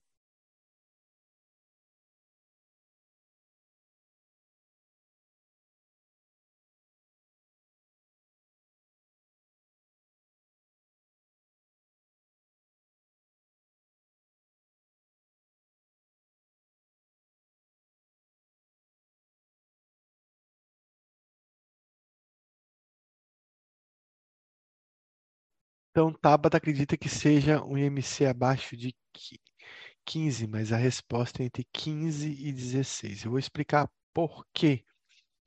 Então, na, na, na anorexia nervosa, nós temos aquele paciente com IMC leve, que ele tem entre 17 e 18,5, está começando a doença, ou ele tem um, uma gravidade menor da doença. Existe o tipo moderado, em que ele está com MC entre 16 e 17.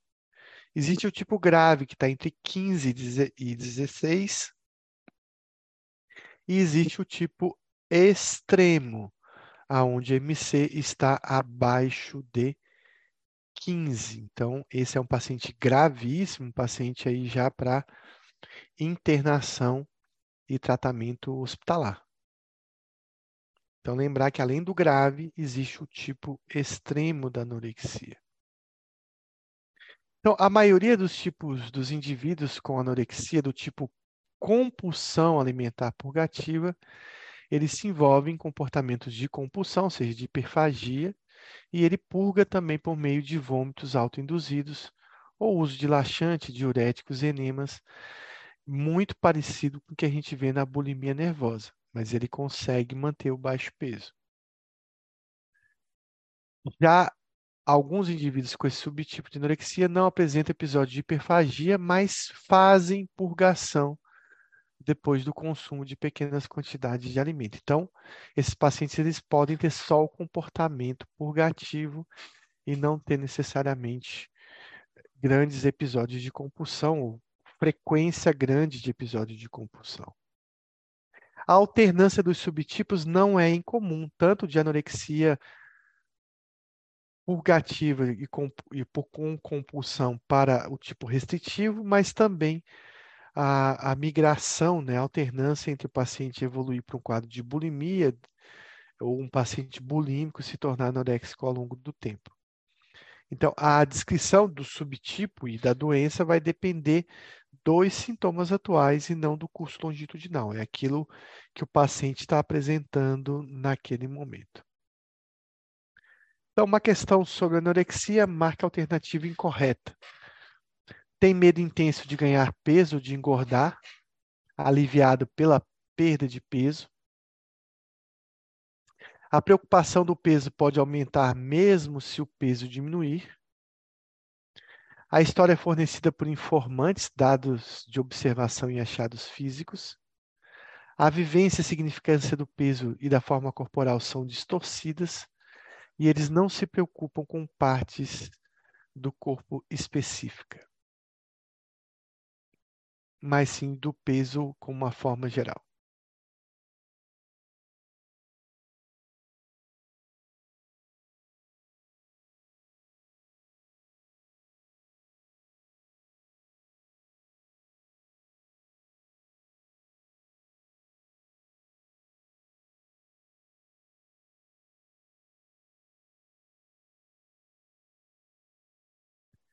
Então, a resposta é a letra E. Esses pacientes eles podem sim se preocupar com uma parte específica do corpo, por exemplo, com o abdômen, com os glúteos, né?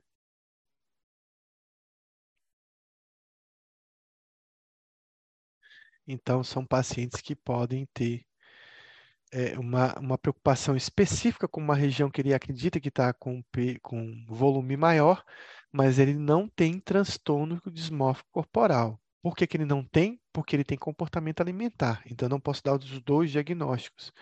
Esse, essa região específica do corpo distorcida tem uma relação com essa questão da alimentação dele.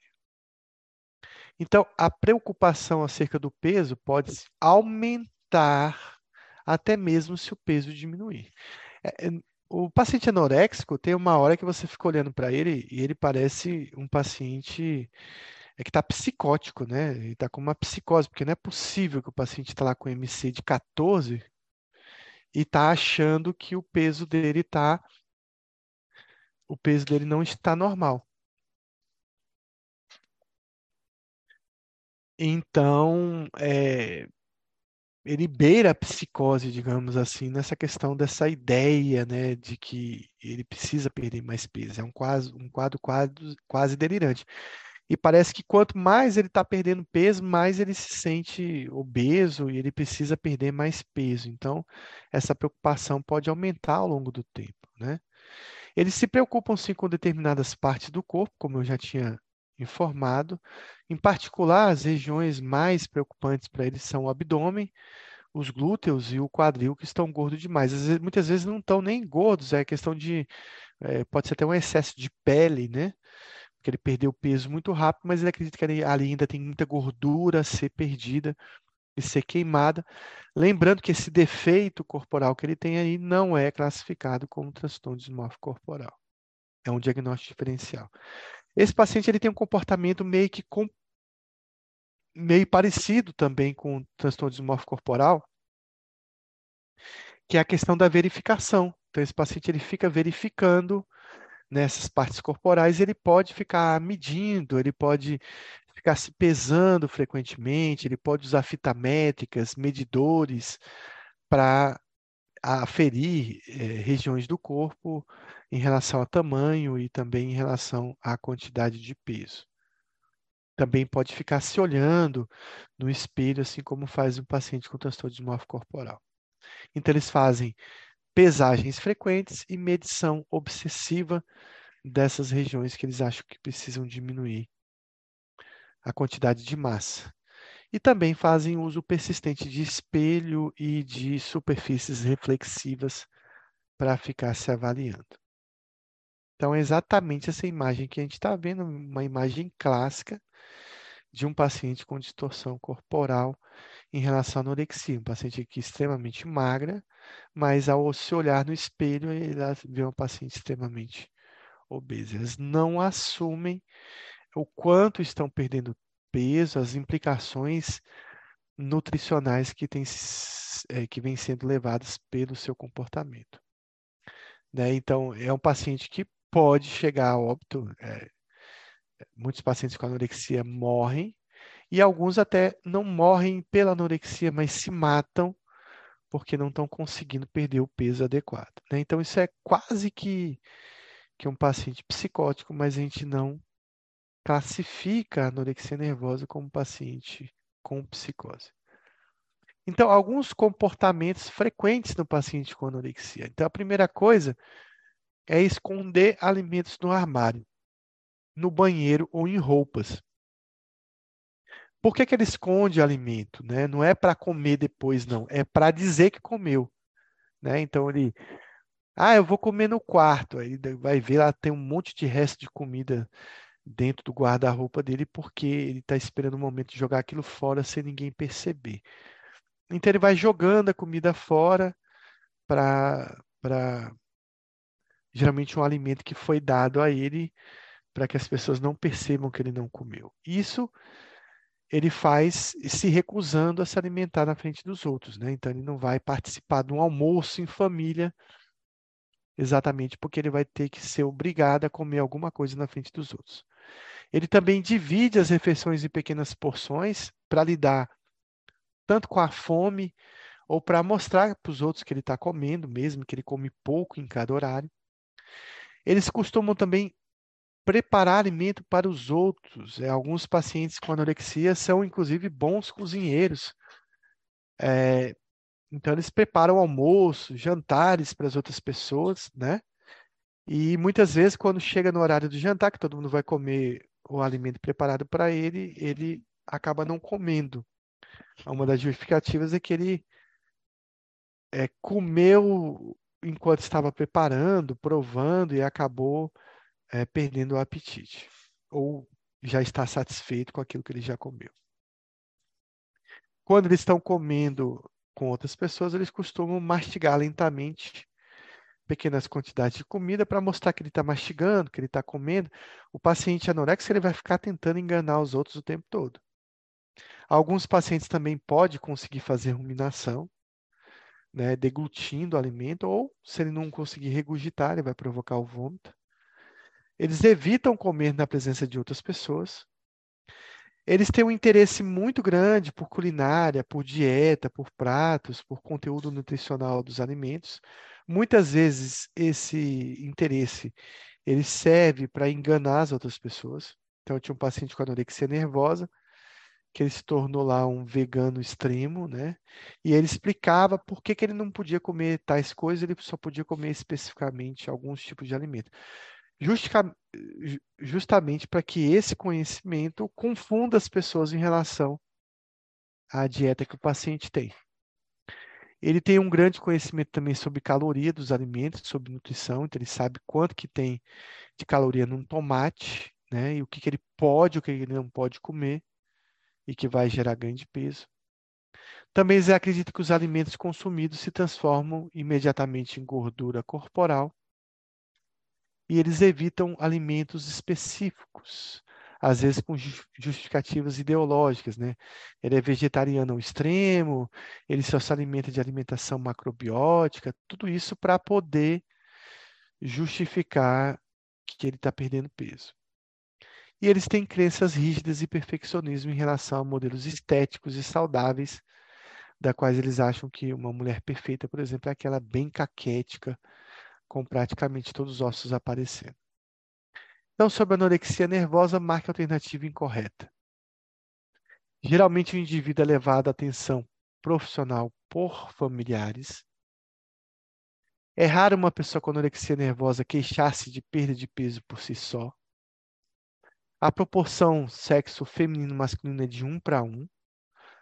O tipo compulsão alimentar purgativa tem mais abuso de álcool e de outras drogas. E as características obsessivas compulsivas relacionadas ou não à alimentação são com frequências proeminentes.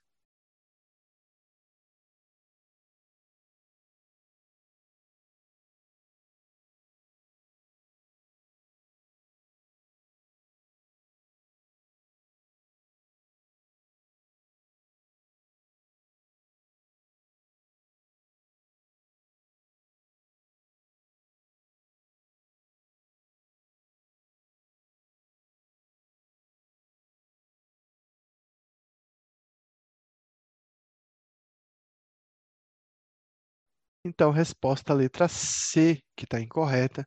A gente vai ver que a proporção feminino-masculino é bem diferente do que está descrito aqui. Então, a primeira coisa, o indivíduo com anorexia não vai ter insight. Zero. Ele não vai, não vai sozinho na consulta por livre espontânea vontade.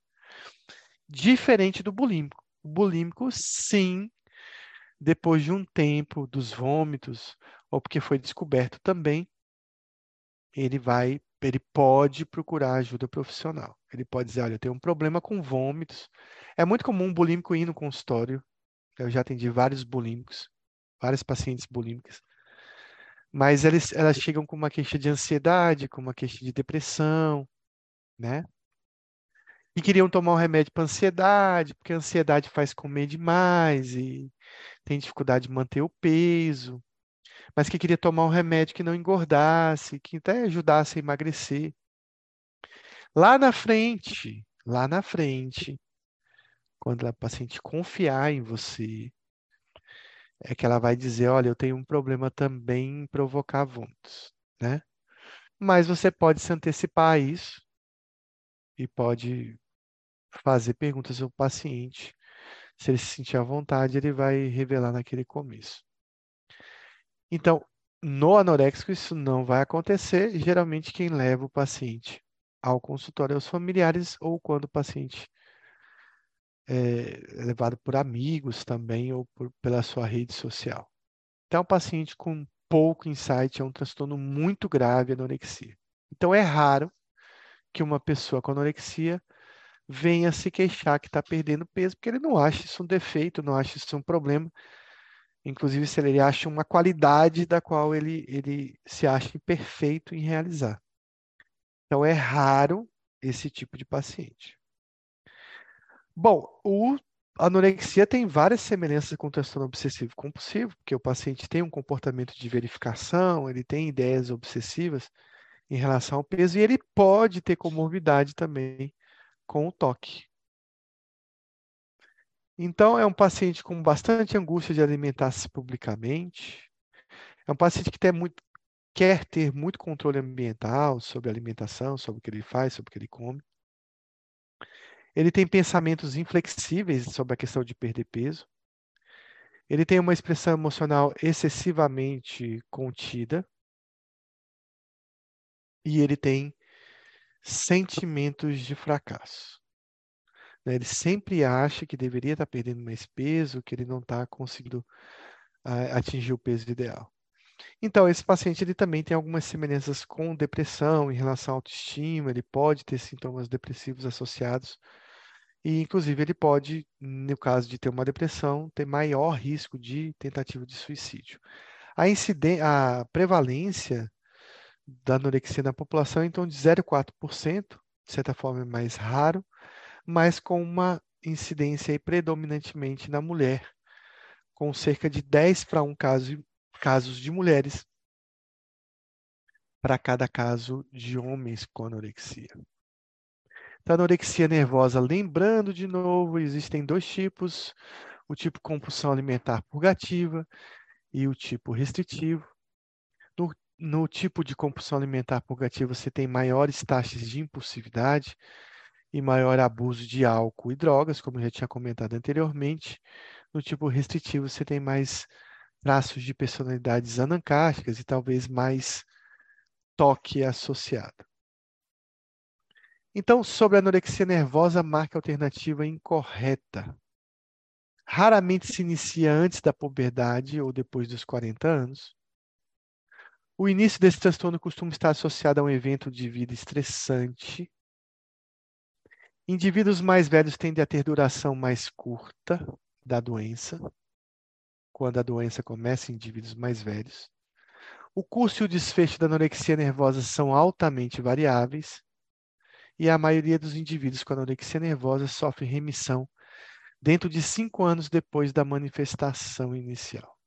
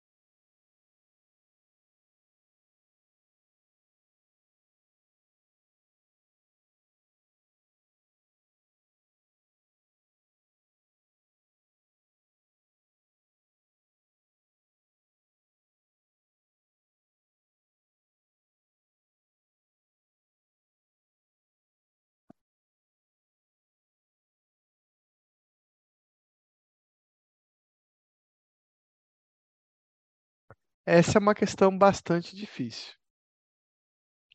Então, tivemos resposta aí, acho que a letra E. Só a Tabata respondeu.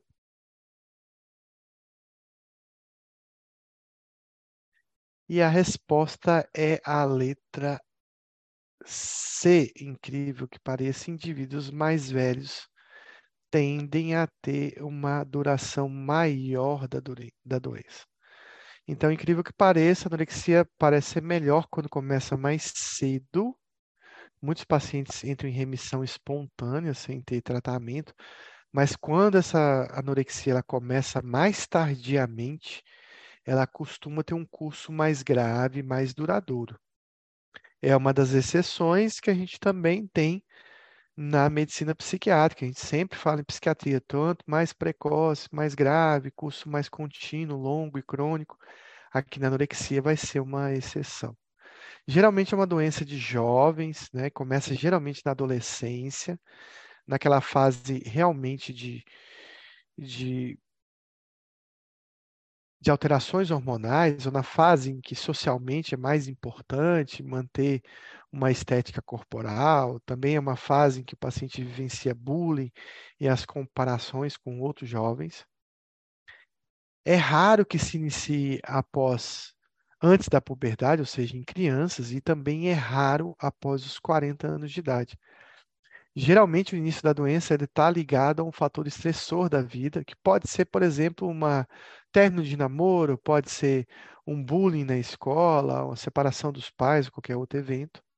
O curso é bastante flutuante, né? Então, tem pacientes que entram em remissão completa rapidamente, tem paciente que tem um curso mais crônico, tem paciente que tem melhoras com períodos de meio que de recidiva ou recrudescência da doença. Então, é bastante variável, tanto o curso quanto o desfecho, né? A gravidade que essa doença vai tomar inclusive se vai levar o paciente a alguma complicação grave ou até a morte. Indivíduos mais velhos tendem a ter duração mais prolongada da doença. Então, melhor que comece mais cedo e a gente consiga tratar rapidamente. Uma grande maioria dos pacientes com anorexia, eles acabam ah, tendo uma remissão espontânea da doença em cinco anos. Então, muitos não vão nem ser levados ao cuidado clínico de um médico, né? Porque ele vai perdendo peso, mas daqui a pouco a anorexia se resolve. A gente não sabe muito bem por que isso acontece, mas podem ter um curso flutuante de ter uma recrudescência da doença mais tarde. Então, vai ficar nesse, nesse, nessa questão: ganha peso, depois tem outra recaída da doença, então vai flutuar. Alguns pacientes com quadro mais crônico, estável de perda de peso, e com uma desnutrição às vezes mantida por longo período de, de tempo. A recuperação também ela pode ser completa após um único episódio, mas como eu falei, as recidivas podem acontecer. Então, esse é um paciente que ele pode, né, é, precisar de uma internação, às vezes até do primeiro episódio de, de anorexia. Esses pacientes eles podem é, é, acabar complicando, né, e levando à morte. Geralmente a morte no paciente anoréxico acontece de duas formas, ou por complicações da anorexia, que a gente vai ver mais tarde quais são as complicações que mais levam à morte, mas também muitos pacientes anoréxicos têm risco de suicídio. E esses pacientes podem entrar em remissão, principalmente naqueles pacientes que são hospitalizados e que desenvolvem quadros mais graves. Então, não está relacionado a maior risco de, de anorexia. Então, transtorno de ansiedade ou traços obsessivos da infância é um fator de risco. Culturas e contextos que valorizam a magreza. Modelo e atletas de elite. Ser monozigótico, caso o segundo gêmeo tenha anorexia. E pacientes vegetarianos têm maior risco de ter anorexia.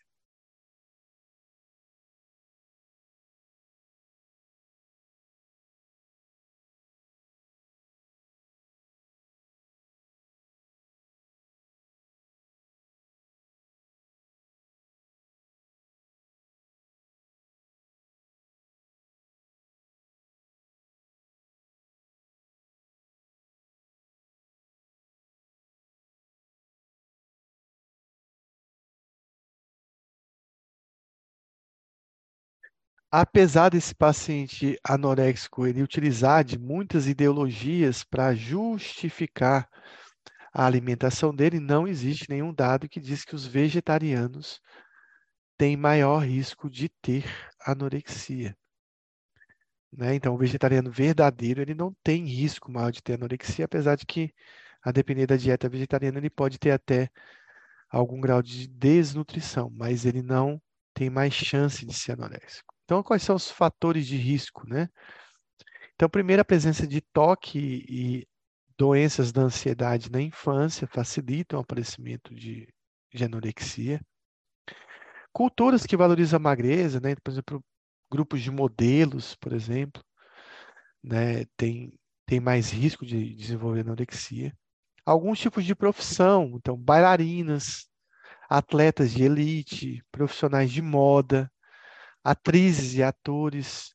E olha só que interessante, estudantes de nutrição, de medicina e de psicologia também têm maior risco de desenvolver anorexia. Gêmeos monozigóticos, a anorexia está ligada à questão hereditária, e também já foram observadas algumas anormalidades não específicas cerebrais, mas relacionadas ao risco de anorexia. No tipo compulsão alimentar purgativa, a gente vai encontrar uma associação com doença bipolar e com depressão é, nesses pacientes com bastante comorbidade com esses transtornos também. O maior risco de anorexia se dá em países ricos, mas nesses países a taxa de incidência é menor em latinos, afro-americanos e asiáticos, a população então caucasiana, branca, né, tem mais chance de desenvolver anorexia. Mais uma questão, acho que para a gente quase que finalizar, que a gente está chegando ao fim, não é um achado ao exame físico associado à anorexia.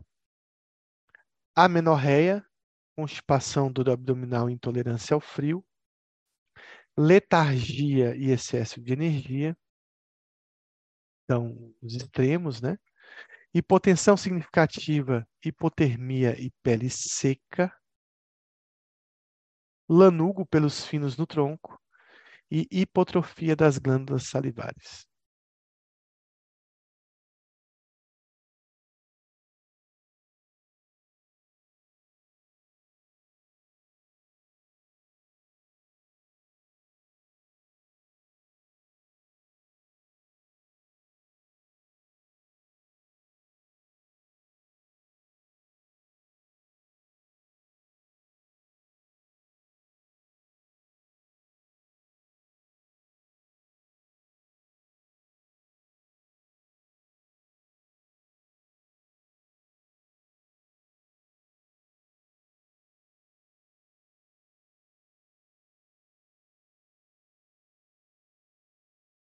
Bom, eu sabia que todo mundo ia marcar excesso de energia, né? Porque ah, o paciente está desnutrido, tem... mas no começo da anorexia, às vezes até paciente já com IMC baixo, esse paciente tem um excesso de energia, são pacientes extremamente ativos, fazem atividade física, exercício, estão lá magrinhos, mas parece que não para nessa obsessão de perder peso. O que a gente vê na anorexia é uma hipertrofia das glândulas salivares, principalmente no tipo compulsão purgativa, porque esses pacientes realizam vômitos, né? Então, você realiza vômito, você vai ter uma hipertrofia das glândulas variáveis. Então, você, das glândulas salivares. Então, você vai ter na anorexia, sim, tanto letargia quanto excesso de energia. Não é um achado ao exame físico associado à anorexia. Essa é a última questão. Amarelamento da pele associado com hipercarotenemia, erosão do esmalte, esmalte dentário, cicatrizes ou calos no dorso da mão, anemia normocítica normocrômica e problemas cardiovasculares como hipertensão severa e arritmias.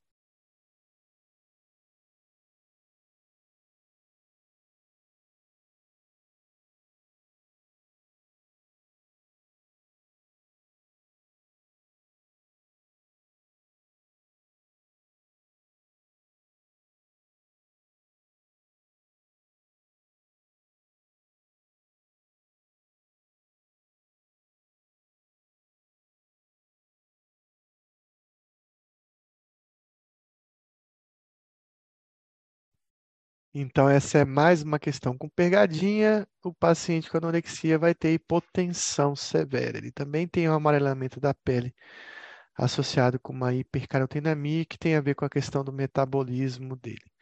Semana que vem a gente volta para discutir quais são esses achados clínicos que a gente encontra na anorexia, que vocês viram aí que são muitas coisas que um paciente anoréxico pode apresentar em decorrência da sua desnutrição. A gente finaliza por aqui. Semana que vem tem a parte 2 de transtornos alimentares para a gente fechar a anorexia e começar outros transtornos. Vou abrir aqui para comentários. Agradeço aí todos que conseguiram permanecer acordados até o final. Até semana que vem. Boa semana, bom descanso. Acompanhem lá as questões no Prepsic no Instagram.